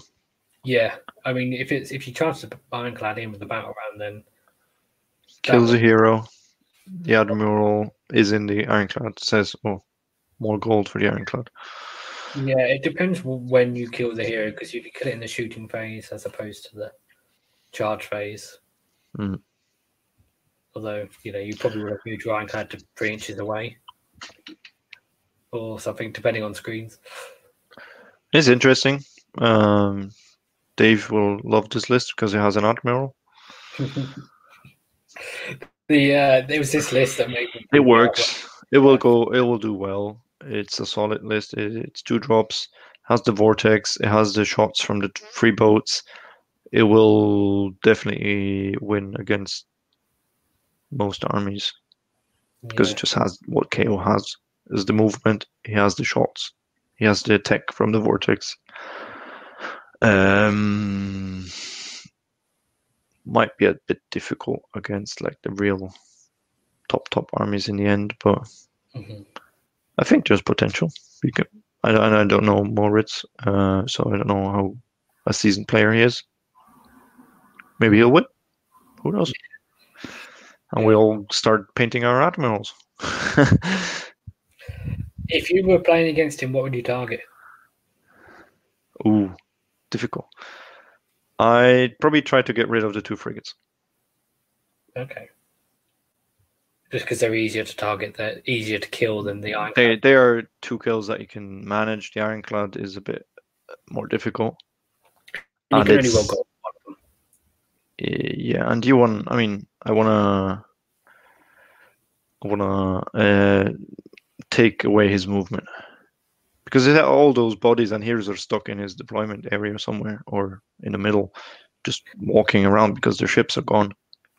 I'm happy because my 20 Thunderers, they will hold an objective against those 30 Arcanauts easily. It's the game, the mirror match against KO, as what we discussed last time, is a bit like who's gonna spend his gold first. Are you gonna spend it on saves, or will I spend it on reroll hits, or who's pulling the trigger first? And he has 2 frigates where I have 1 Gun Hauler. I have the Thunderers. He has less drops. He has the vortex, but again, the vortex is not such a concern to me, actually. I don't know. I don't think the vortex is never going to kill a ship, is it? So it's no, it's going to damage. It might kill a hero inside the ship, though.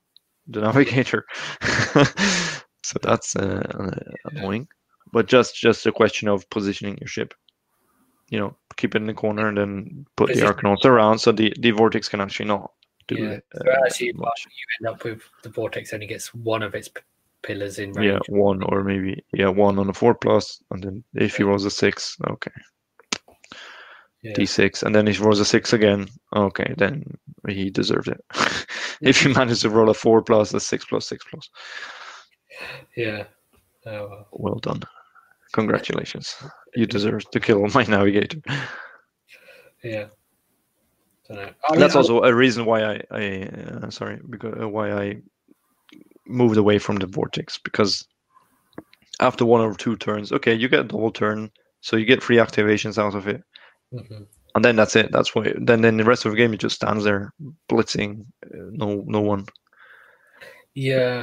So it's great. It's 80 points, but there's other cool artifacts too. It's not 80 points because of what you have to do to get it into your list. Yeah, you need a battalion. You need a chemist, which you will probably have. It's an artifact slot, and it's the 80 points for the spell. Yeah, if you compare it to the Flare Pistol, which obviously Morris also has, you get a lot. You can probably get a lot more value out of the Flare Pistol without. Well, only once per game. The Flare Pistol. Really, it's a lot. It does a lot. But for example, against the 5 frigate list, it's doing much less because I can only target one of those frigates with the pistol. Yeah. Unless what happens if I split my shots? Can I actually... I need to look that up. Isn't it the fact... If I split my shots, the first shot, I mean, I roll at the same time. Both hit. Well, that's interesting. Can I then reroll hits against both units? Discover some secret tech, though. Yeah, but the thing is, you're not going to hit them. So. Well, on the free rerolling ones. Yeah, well, you spend your gold. Is it worth spending your gold to then to guarantee? To get maybe, but then I don't spend the gold on the Thunderers to reroll wounds, or on something else. But it's being interesting. I need to read the text, the exact text, yeah, but it could be interesting. I'm onto something here, maybe. But even, yeah, Vortex against the 5 frigate list. If he puts those 5 frigates in 5 different places with Arcanaut screens. Yeah, they're not. But if sometimes you have like a big, like one threat and there is a hero next to it. Yeah. And so you're going to probably kill the threat, but you also want to kill the hero. So split the shots from Navigate. I'll need to look that up if that's possible. Yeah. Because that'd be interesting. It'd be interesting to do. So you can potentially reroll hits against two units, and then you're definitely going to kill the 2 units instead of just kill one for certain and maybe kill the other one. Yeah. Interesting to look up if that works. But it's a gamble. 2 shots and a free plus. Yeah. Then you roll 2 twos and I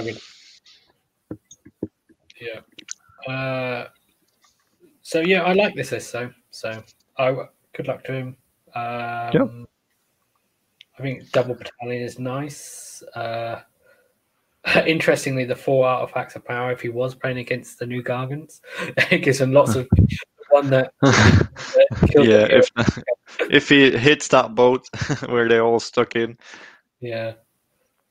But there won't be Gargants at this tournament. So not on this one. Maybe Ale goes Gargants. Yeah, I did. I accidentally went twice then.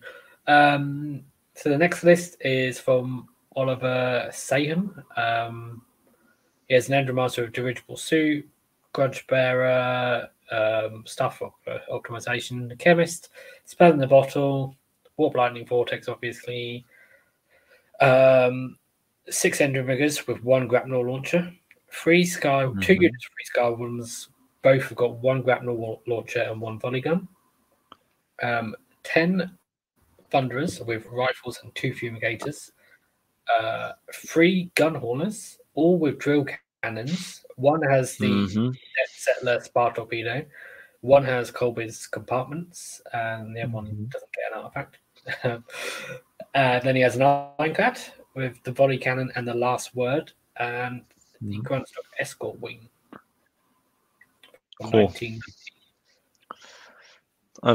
Cool. Cool list. I like it. Yeah, you can see what he's planning to do with it. And it's those drill cannons on the gun haulers. There's 3 of them on a 5+ in the battalion. They can potentially reroll ones against the unit. They can do some damage. And at the long range, what is it? 30 inches? 36 plus 12-inch move. 48 across the board. Fly high. 36 inches. Yeah, they fly high. Yeah, but still staying safe behind somewhere and just shooting across the board drills. I like it. 12 Thunderers. You lose a couple of shots for the Fumigators, but it's a thing. He's going to shoot them with the Ironclad, like fly them around, shoot stuff, and then drop them and have 2 Fumigators there, plus potentially the Chemist. So -3 to be hit. What I don't understand about this list, and I think it's purely a utility thing why he's put it in, is because you kind of want the Chemist in the same ship as the Thunderers, because he's got the Fumigators, so he almost the Chemist. You want to get the Thunderers out of the ship. Yeah, it doesn't really matter because he's mostly rifles, but you want bodies on objectives. So he's going to put him in the Ironclad, and you don't know why he has the compartments? Yes, well, I'm assuming it's utility, so if there isn't a space that you can drop the Ironclad down for... Exactly, that's exactly what it is, I think. Because with terrain, you need to stay 1 inch away, and it's much easier to drop in a gun hauler than an Ironclad base. Yeah. Because it's not a big deal if he doesn't have the Chemist with the Thunderers, or if he doesn't get the Thunderers out turn one. I mean, he could keep the Thunderers into turn 4 or something if he needs to, because they're actually rifles. But it's a bit low on bodies, this one. Yeah, is it 10 Thunderers? And 10 Thunderers, Sky Warden, which are just, they're going to tag a unit with the grapnel launchers, say, no retreat, you're stuck with me. You need to fight through those 6 Sky Wardens. Yeah, he's really potentially the 6 Endrin Riggers too. Messing with movement, because... Messing with movement, like holding them down on their end, shooting them with the gun holders, and the Ironclad, if someone charges the Ironclad, it's going to get shot by the volley cannon, and the Thunderers are sitting on an objective later turns. Yeah, it's going to struggle with bodies in the sense that a lot of the bodies it's got, like the Sky Wardens and the Endrin Riggers, are actually...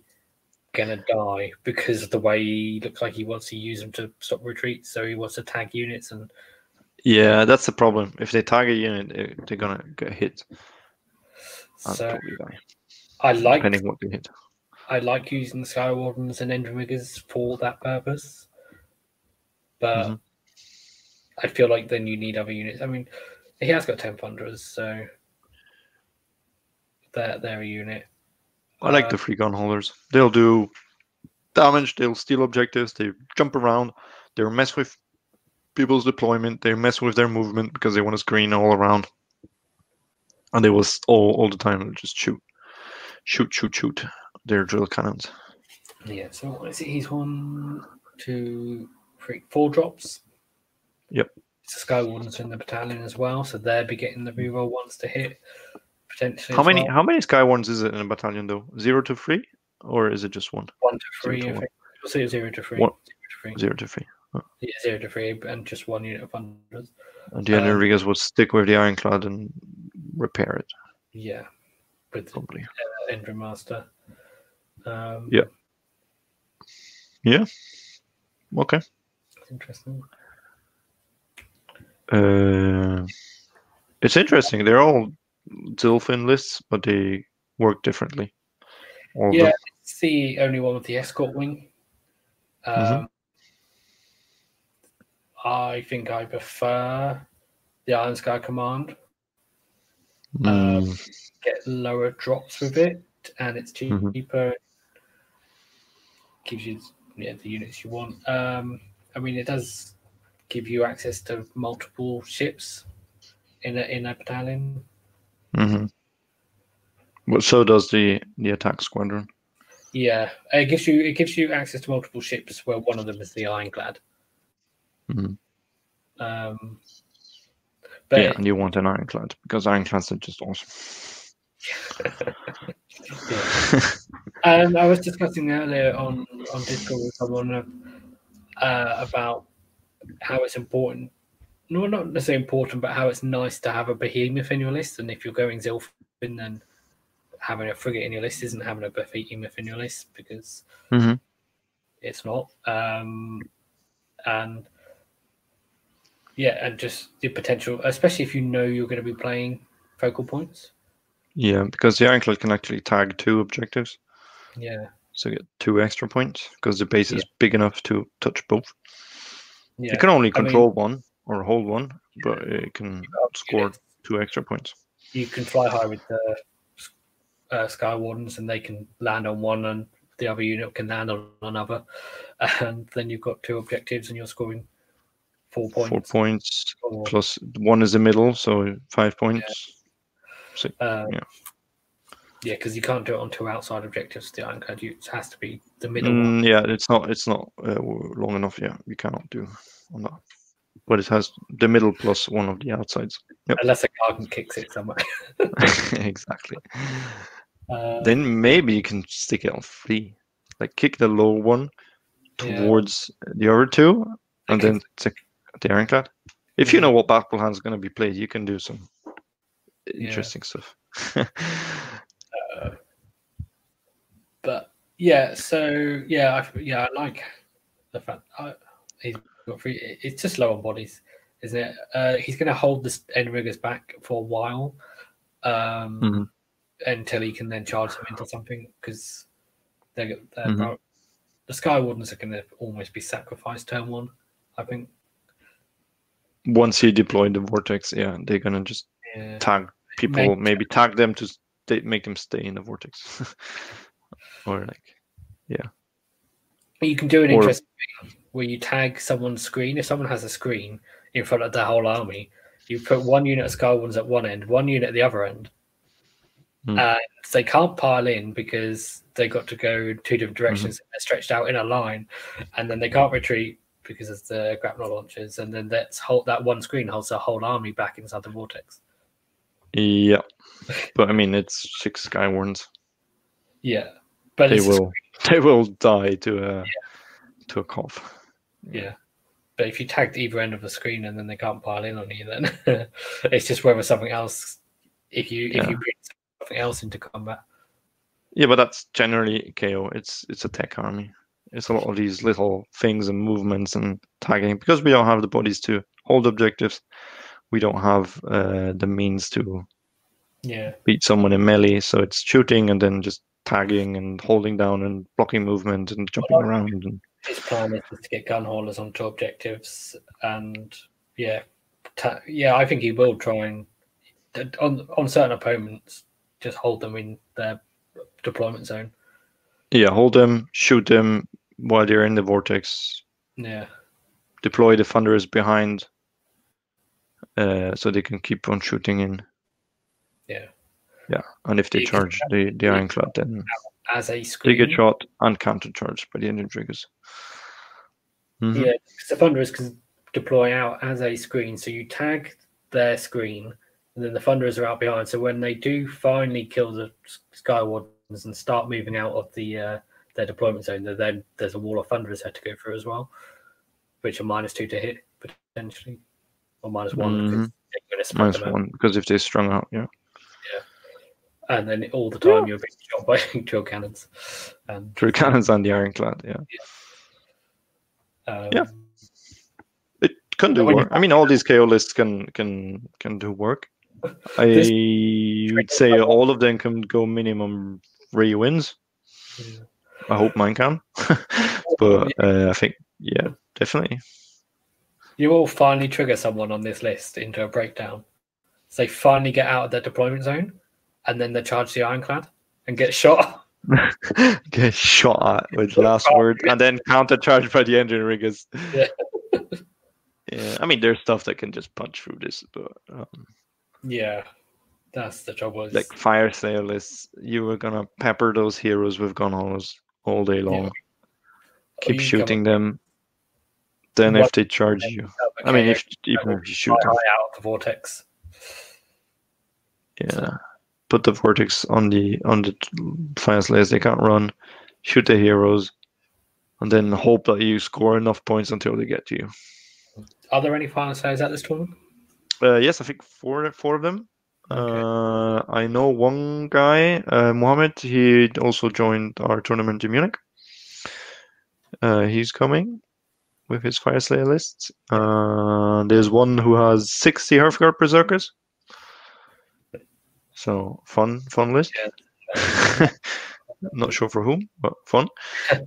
I approve. Fun for him. Definitely. Those guys, when you roll those dice, fun, big fun. I like it. Yeah.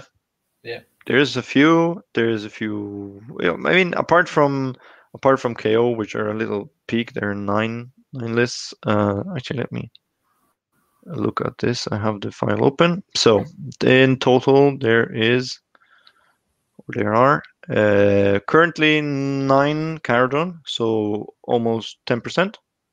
Roughly 10%. We have 7 cities of Sigmar, which are quite different from each other. We have the Hammerhall Lancers, we have the Pistoliers in Tempest Eye, We have one with 60 Phoenix Guard, so there's plenty of stuff there, all quite different. We have 7 Seraphon list, but no Croak and the Sallies. Mostly of them, they have 40 Skinks or more. There's one list with Bastilodons and the big dinos and stuff. Mm-hmm. Most of them have Croak, I think. Is the one with the Bastilodons and the big dinos coalesced, or are they all... I think that's the Coalesced and the Thunder Lizard one, where they get even better, the big dinos. Then we have 6 Ogre, more tribes. We have 6 Slaves to Darkness, 5 Fire Slayers, actually. 5 Stormcast Eternals. Of those, one is the one-drop shootcast. Mm-hmm. And the others I haven't looked at in detail, but there's also some old school Stormcast lists there. I think there's one Gav Bomb there too. There's some variations on the shootcast list as well, because not everyone's running the 3 battalions. Yeah, shooting, but they're not doing all 3 battalions with the one drop. Then we have 5 Zinj. I think 4 of those are your Change Host, Flamer, Teleporting Flamers list. And one is from Tobias, who commented earlier, who's playing an interesting list with Archeon, Belacor, Screamers, and 2 units of 10 pinks, and the Blue Scribes, and nasty endless spells. So, interesting list. We have 4 Idol of TPK. I think 3 of those are all the eels that you can find, that you can buy for money, and one is a bit more mixed list. Any more IDNF players is because you can't get any more eels in Germany. They one actually, there's one with a lot of thralls. Maybe he didn't get any eels to buy. All the other players bought all of the ones.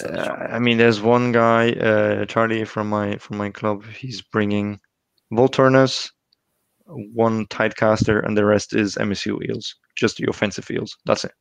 I think it's 28 eels. Okay. No judgment here. We have 4 Slanish. That's cool.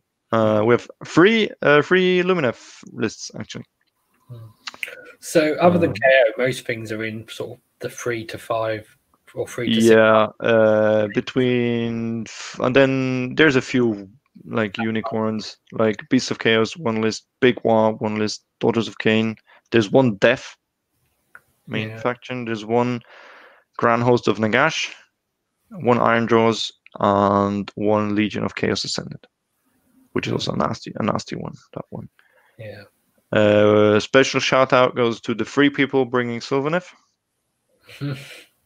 and the 2 people bringing Bone Splitters. Awesome. Yeah. That one person with Beast of Chaos as well, unless he's just got 200 wounds. He's got, I can tell you, he's a top list. He's got 171 wounds. Yeah, he's got a lot. A lot of Ungors and Gores. Plus, he can summon more. So, yeah, he's just going to crowd people out with bodies. Just keep lots of bodies. Yeah, there's interesting lists, Savage Orcs and Shooty Orcs and Phoenix Guards and weird lists that I don't understand. I think it'd be cool. We have one, that's actually a quite cool Hollow Heart list, but with all the Black Ark Corsairs, like 80 of them, and Dark Shards and the Fleet Master. So there's some cool stuff there. Cool. So if you're interested, lists are online on the GTC 2020 homepage. You have a cool homepage with all the info. If you actually want to join last minute, just contact them. They're very helpful. They have all the lists there. The rules pack is available. They have a Corona, COVID information leaflet, how to find them. Everything's taken care of. Very professional tournament. Cool. So it sounds like basically KO are the outlier, as it they basically pretty much double the number that most. Yeah. Have. So, so twice as likely to play KO as you are any other faction. Probably, yeah. I think you probably face Sarah for 100 KO list somewhere along the tournament. Yeah. And then after, assuming the KO players will do well turn one, and you, if you're another player and you win turn one, then you've got a very good chance. Yeah, there's a one in five chance to play a KO in the second round, I think. Yeah. So this next list from Practic Ferrin, I think there might actually be a mistake. Oh, there's another one. I thought we were done. Sorry. I think there's two more. I think there's two more. Okay. Yeah, two more. This one, I think there's a mistake on, because he has Endrin Master of Endrin Harness as his general, and this is where I got Master Commander from, and I think that is that's why I copied it from your list. But Master Commander is the Zilfin Admiral. It's the Admiral trait. Yeah, can only go on an Admiral. So have you still got the list up there? Let me check the original list. Where are all these KO lists? Where are they?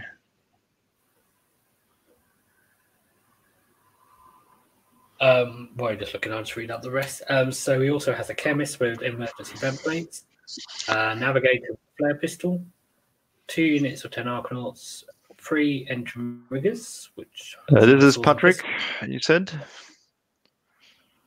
Yeah. Yes, his list has the Master Commander trait on the Endrin Master. Yeah, which you can't actually have. Okay, that's an error. That's... annoying, because you'll get a point deduction for this probably. Because I don't know how wrong it is. He just can't have it. But yeah, okay, and then he has 1, 2, 3 artifacts, but only 2 battalions. Okay. So yeah, and then he also has a Frigate, which is also battle line with an Omniscope, 10 Thunderers. All with rifles, I'm assuming. 2 Gun Haulers, 1 with the Spar Torpedo, and 1 with the Surge Injection Endrin, which is an unusual. Basically, that gives you D3 extra move once. Is it once per battle? I believe it's once per battle. Or you can make it 2D3, but if you do that and you roll a double, then you suffer 1 mortal wound, which is not too bad. Double check to see if it's once per battle. No, it's not. It's just whenever you make a move, a normal move. So yeah, and then he has an Ironclad with the Battle Ram, and his battalions of the Iron Sky Command. He's got wing. We'll talk about the Endrin a bit, because I think that's an unusual pick. I think in Zilfin that is going to give that Gun Hauler a very very high potential in movement, because obviously the Gun Haulers can already move an extra 6 inches once per game if they need to, and then if you're adding on 2d3 to that as well, and then if it can potentially run 6 inches, so is it 12 bases? 12 bases, isn't it? So that's 12. 6 is 18 plus 2d3 plus another 6. So it's 26 minimum. That Gunner is going places, yeah. Charge, but if he didn't do the run, then it would still be 20 minimum, plus a charge. Which is okay, but then you don't have the Spar Torpedo on that one, so... Why would you want to charge? Well, I mean, D3 mortals on a 4+, and then 4 attacks on a 4+, 4+. This Gun Hauler is going to catch someone out if they leave if they think they've zoned off an objective. They think, oh, I'll move in 3 inches to the center of the objective, so you can't fly high onto it. And then you go, well, no, I can't fly high onto it, but this Gun Hauler can move 26 inches.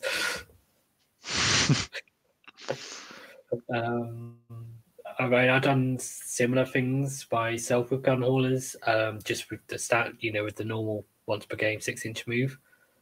You add an extra 2d3 onto that, and potentially a run. It's interesting. He's also gone for movement a bit with his frigate. I mean, the engine works on frigates aren't great, so there's not many to choose from, really, is there? But he's got 4 Endrin works because of 2 battalions and being Zilfin.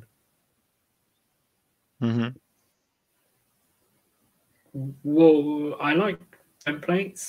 Do you know if there's been a ruling for templates from this, from the TO?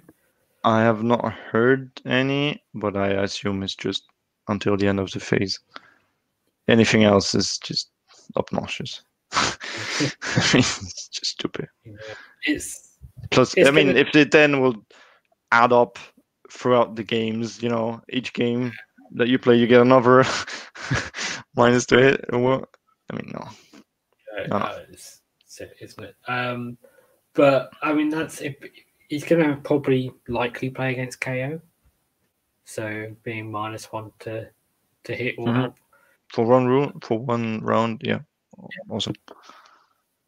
And there's the flare pistol. You know, we talked about it on the other list. It's good.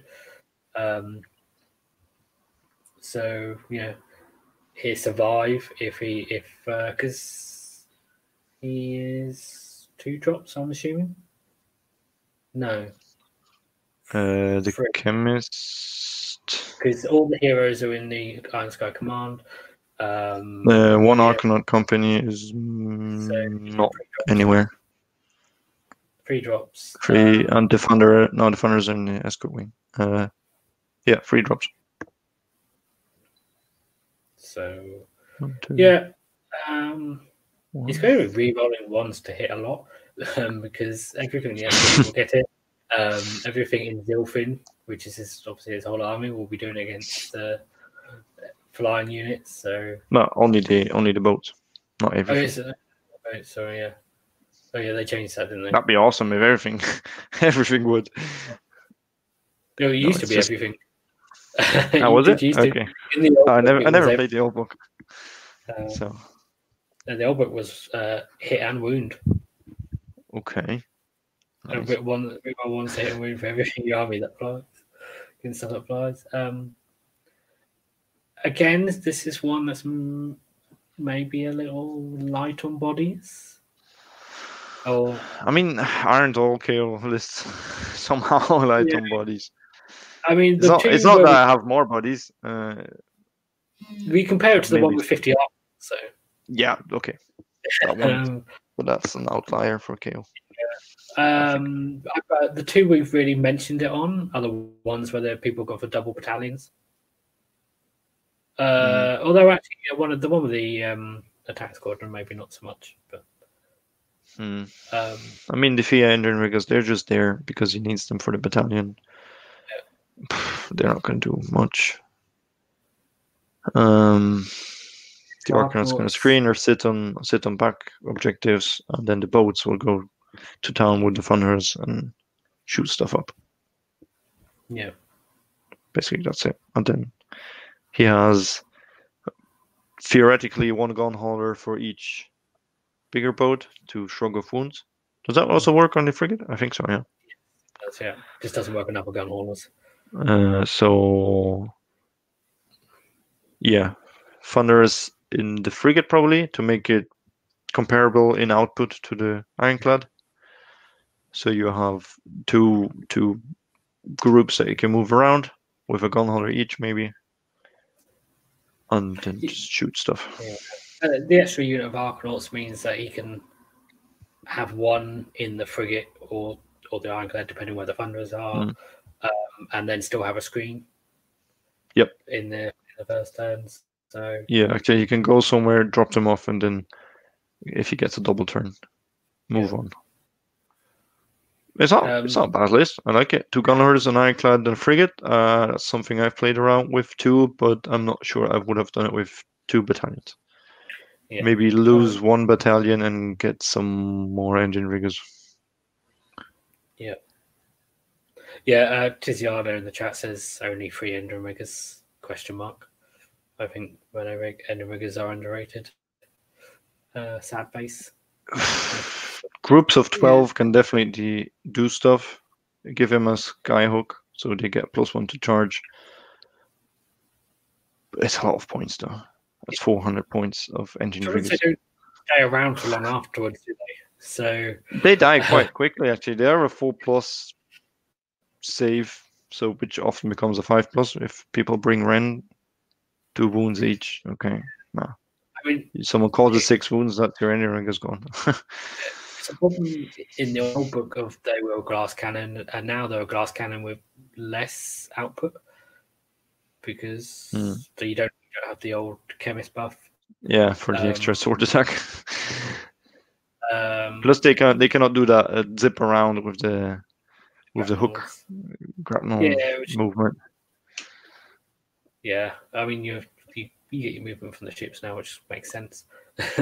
Yeah, but yeah, I mean he's got mortal wound output from the Ironclad and the Gun Hauler, so if he he doesn't have much in terms of melee output because he doesn't. He's only got that 1 unit of free Endrin Riggers, but he can charge the Ironclad and the Gun Hauler in if he needs to. And then drop the bombs from all the ships. Yeah, he'll do his impact in the charge phase and drop bombs. Yeah, and this he's not got a huge amount of bodies, but he can move the 2 of the units around, so that does help. But then it's always the move around, get off the boat, get in the boat, that it loses you an entire turn where you're not scoring. Because you don't score in the boat. But, yeah, one of them. I mean, yeah, still, it's not a bad list. I've not seen a bad KO list here yet. So they're all... Can you make a bad KO list at the moment? Yes. Definitely sure there's some Barak Nar nonsense with Brock. Actually, I just joke earlier. It was actually to compare because we were talking. Me and my mates were talking about the prices of Gargants, and I said, and they were saying, "Oh, it's like £500 if you buy this." And I said, "Well, if I had 2 heroes and or something like 20 units of Arcanauts, and that would be £600." Well, yeah, that would be a bad list. You have a lot of bodies. Yeah, but I think if you're being, you can tweak things around, but once you start putting in a few different ships and then a few different heroes, and then tweaking around between Thunderers and Arcanauts and Riggers, as long as you've got a couple of different ships and you are putting in some sorts of synergies with your artifacts and stuff, yeah, you will end up with a list that's going to be able to perform. Yeah, so you bring an Ironclad and some sort of overshooting, you'll be fine. Once you come around with just a Gun Hauler and all Arcanauts on foot and maybe Thunderers on foot and I don't know what. Yeah. I mean, you can build body lists like 2 units of 10 Thunderers, a lot of Arcanauts, and then just walk to the battlefield. It works. Yeah, you're not going to get there, but you can. I think most of the lists that you see as well are symptoms of what people want to play with KO. It's the reason you don't see a huge number of Barrack Fring lists with lots of fire slayers. Because people just want to play. People want to play boats. That's why you get into the army, isn't it? Yeah, you want to play the cool steampunk stuff. But I think there's some gas in Barak Fring. Yeah, I still need to figure it out. I'm saying this since a year now. No, there's some secret tech in that thing. People have not discovered it yet. But I mean, I played a game with them with Fring, and it does what it's supposed to do. Free ships, a lot of fire slayers. Yeah, does damage. think that that command trait is meant to be great. Oh no, I thought it was called Master Tinkerer. It's not, it's called Great Tinkerer. It saves you just picked the wrong master, but it's not as good of a name as Master Tinkerer. Oh well. No, I think he just selected the one because it is the one for Zilfin, but it actually can only go on a Admiral. So that's he probably need to correct that. Above it or below it on the drop down list in War Scroll Builder, possibly. Like you just accidentally click the one above or below. No, that's the thing. It often happens just, because the Grudge Bearer is available for also for the Admiral. So that's a bit weird. I always go down to select the one for. Even the Chemist has a Grudge Bearer, so I always try to collect to click the one for the Endrin Master, but I don't know if it does any difference if you select the one for the Admiral, because it just says the text Grudge Bearer, doesn't say anything else. I didn't actually realize it was on there more than once. I mean, I always do it on my phone. It's just a pain you scroll through because on your phone it's like very small like enough. 20 of them. There's loads of them. And you can only see a couple of them, and you just they just spin through. So let's look at the last list from Weevil. Finally, Timo, you waited that long. Is he still in the chat? I don't know. Maybe he went to bed by the time we got here. 2 hours. If you are in the chat, let us know. And would be nice. I'll make a list. And if you're not in the chat, we'll be horrible about it. No, we won't. So it's an Iron Sky Command list. Yeah, it's I like this. Endrin Master with Dirigible Suit, General with Great Tinkerer, which is one that gives him 2 extra shots, Staff of Ocular Optimization, a Chemist with Spell in the Bottle, a Navigator, 10 Arcanauts, 3 units of 6 Endrin Riggers, 2 of which have got 2 Volley Guns and 2 Drill Launchers, and then he's got 2 Gun Haulers in the same setup as the previous list, so I don't know if they know each other, potentially. So one of them's taught the other one the tactic, because it's not something I've seen people doing before, and then all of a sudden I saw 2 lists in the same tournament. And then he has, so one of them has the Spar Torpedo, one has the Surge Injection we mentioned, and then he has an Ironclad with the Great Sky Cannon and Last Word, and Iron Sky Command, and Warp Lightning Vortex. So this is more along the lines of a typical Zilfin list, except for the extra Gun Hauler, probably. So this is something that is now possible with the points drops, something I also played around. It is having 3 units of 6 Endrin Riggers. I'd go for like the classic alpha strike shoot and combat would be 2 units of melee riggers with maybe a Skyhook, and the other one the gun unit. You have 2 Gun Haulers to bring everyone in. You always have the teams, a boat and 6 Endrin Riggers to jump around. I mean, this can work. Maybe you struggle a bit with the output here.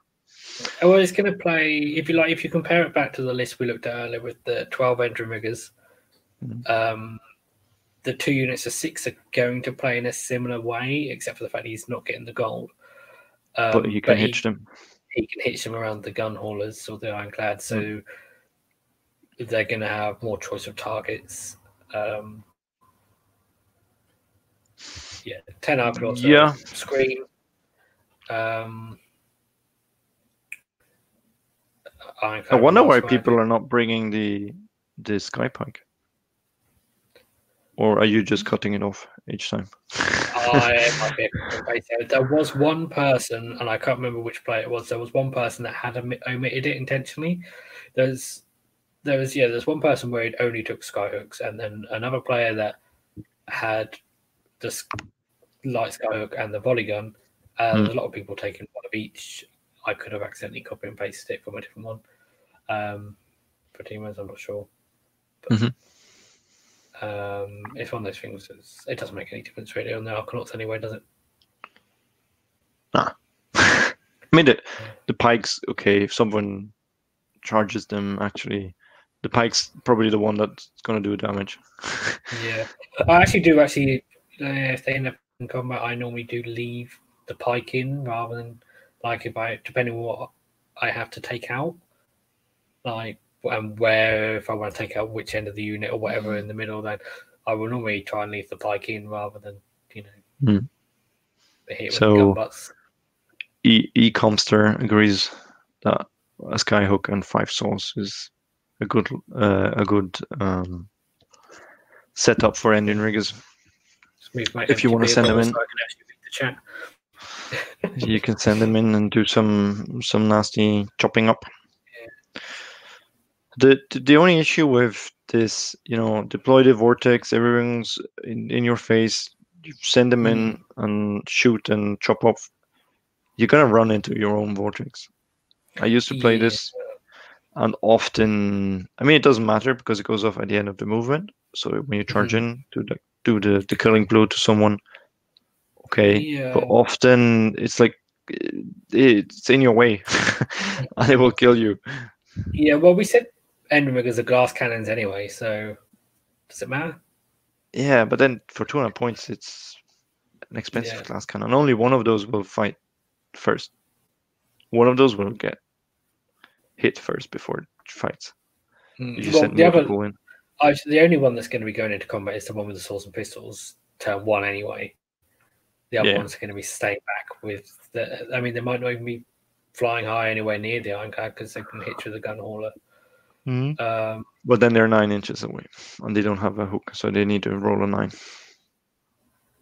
They want to go with the Ironclad, which moves then away from the vortex and closer. And the ones with the guns is the ones I... So the ones with the guns will be away somewhere else. The ones... And then the other 6 will run into the vortex, but it's only one unit. So, they're just going to finish off anything that doesn't die from the vortex or shooting.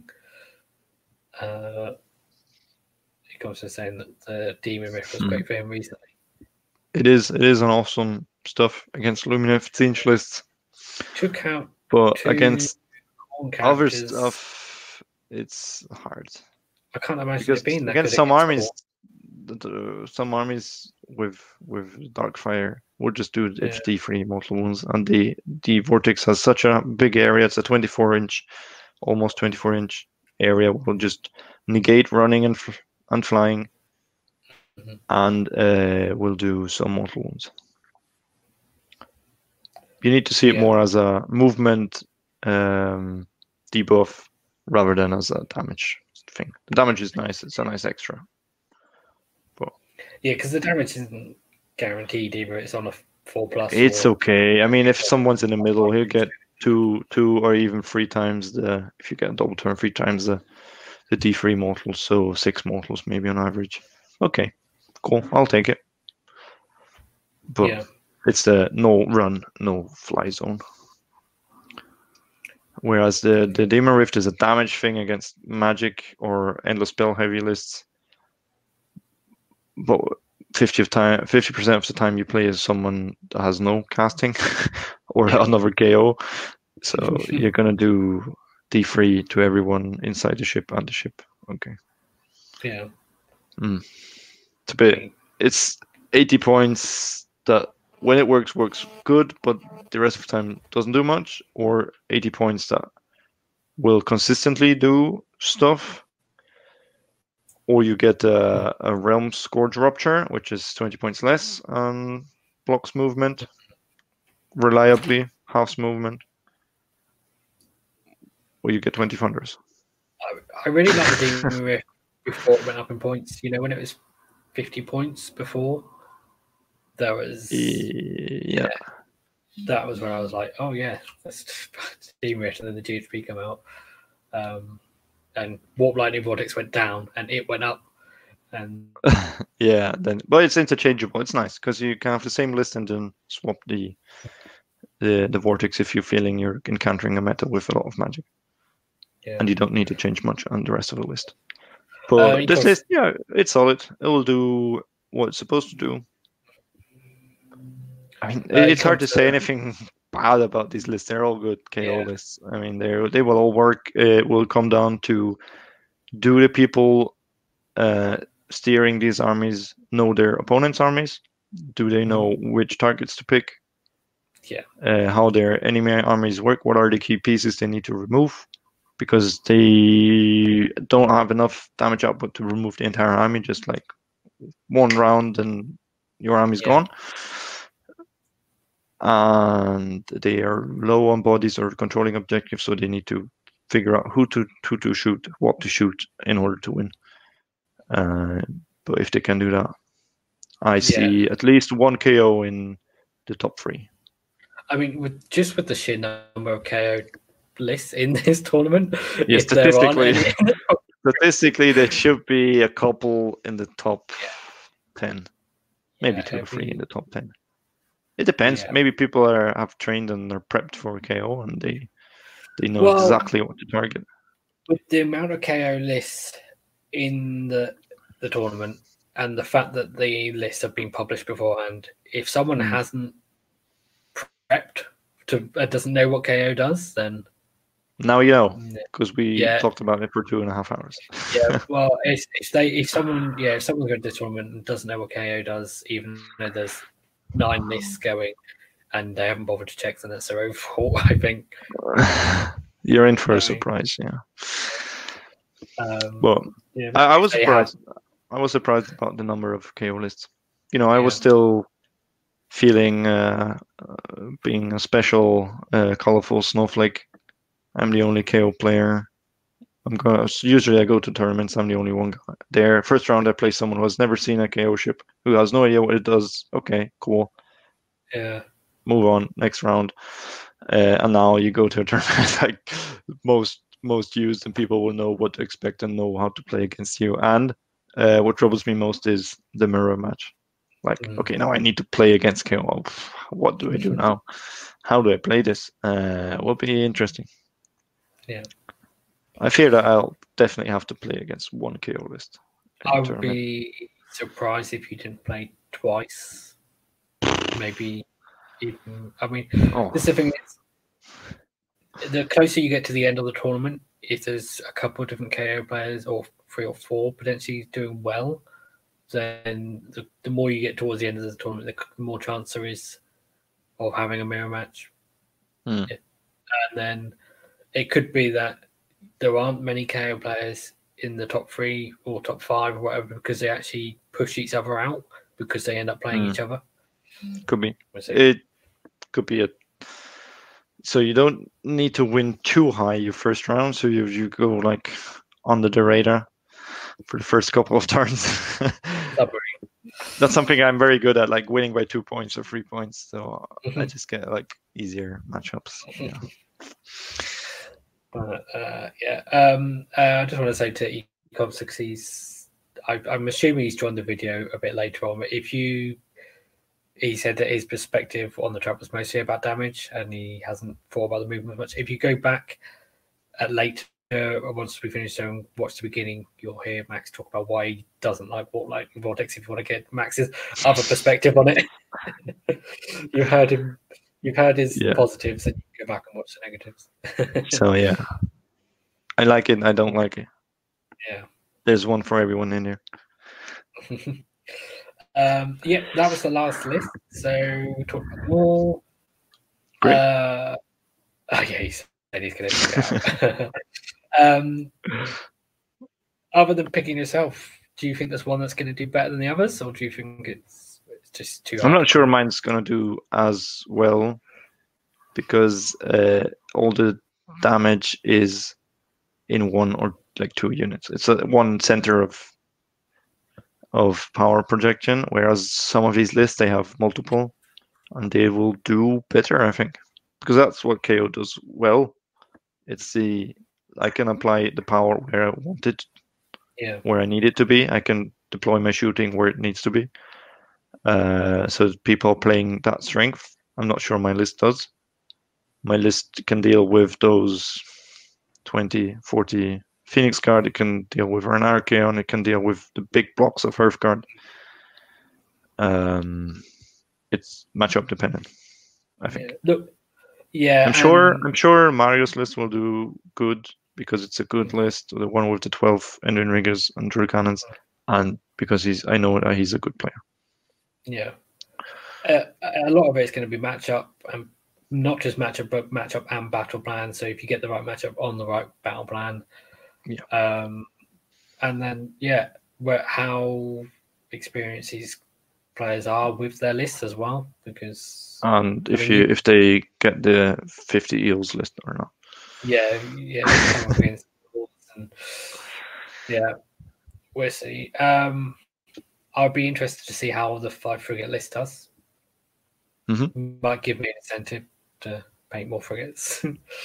Get them out of the box. So the results, I think they will track it on tourneykeeper.net, I think it is. Is it? Net. Check it out. It's tourneykeeper.net. Yes. Okay. It's also linked on the homepage of the event. And I believe they will then upload the pairings and the results. Okay. Not necessarily the lists, but yeah, you can find out names and lists. And it's next weekend, isn't it? It is next Saturday. I think first match is at 9 o'clock. The rounds will have a duration of 3.5 hours, which is rather long. But this includes, setup, auxiliaries, and result submission. Right. So figuring out points and then actually handing in the sheet and stuff. So it's okay. It's good. It's still a long. Yeah, I think the last match will end at like 8:30 in the afternoon on Saturday. So it's a long day. So are they going to call time now on the rounds before that? I assume they must do if it's including time for submitting results and. Yeah. They will have all the times up, and there'll probably be some sort of reminder or timer or anything. And they said, well, for every minute that you hand in your cheat late, you get points deduction. Oh, okay. So they're quite strict on the rules, but I prefer it this way. So after 3 hours, you can say, okay, we have another half an hour, and we're only in round 2. Okay, well, how are we going to handle this? And I like to then say, okay, either we play out the next round and then quit there, or figure out how much points who would have scored, presumably, and then just agree on an outcome. Yeah. It's going to It's going to be quite good for KO having the extra time. I think not necessarily because KO plays slowly, but you quite often do need to go to turn 4 or 5 just to score to get your points. Yeah. I mean, and a lot of the time, you don't actually need to do that if you killed your opponent, because you can just say, well, I would move here and I would move there. I will grab this, and next round, another time, this, and this, and I'll get another 10 points, and that's it. But quite often, you'll be behind on points and trying to catch up. So extra time will be good. Plus, all those Warp Lightning Vortexes, they need the time to set up exactly 7 inches away. That's half an hour right there. Make yourself some handy tool. I've seen someone who just took three bases, 40mm bases, and then glued them on like cardboard strips exactly 7 inches away. Yeah. Put it down. It works. And for your ships, do some cardboard cutouts for the bases. So before you pick up the boat and move it, just lay it down. Can I actually fit it here? Can I move here? Yeah, and then move the boat. It's the position of where it was before. Exactly. Just makes stuff quicker, makes it easier. I'll try to take some pictures while I'm there. Probably post some results during the tournament in the WhatsApp chat. And if I lost all my first 3 games, then I'll just get drunk on Sunday. It'll be blurry pictures. Yeah. There's like no more infos. I'm starting to lose when there's no more interest from my side. Yeah. Well, if you're anything like me, like first deployment pictures, first turn, and then the more I get into the game, the less I take pictures because I'm just concentrating on the game. Yeah, that too. And then if I start losing games, then but That's what I'm saying. I want to win 3 games, so have a positive win-loss ratio, 3-2, and everything else is bonus. That's it. That's what I'm planning. It's my first big tournament, so. Cool. Well, I think we covered everything. So yeah, thank you very much for coming on, talking about all these lists. Thanks for having me, and I hope people enjoyed it. Or when you watch it back, leave a comment. Make sure to, if you have the time, if you want to, contact the organizers. They're super helpful. They'll try to figure out the way for you to join without any penalties for, late list submission and stuff. Yeah. Cool. And if you like the show, then, hit the like button. Click it now. Do it. Yeah, do it. If you want to talk to us about anything, leave some comments. And hit subscribe. But thank you very much for watching. Topics for the future, leave a comment. Yeah. Cool. Thanks for watching. Bye bye.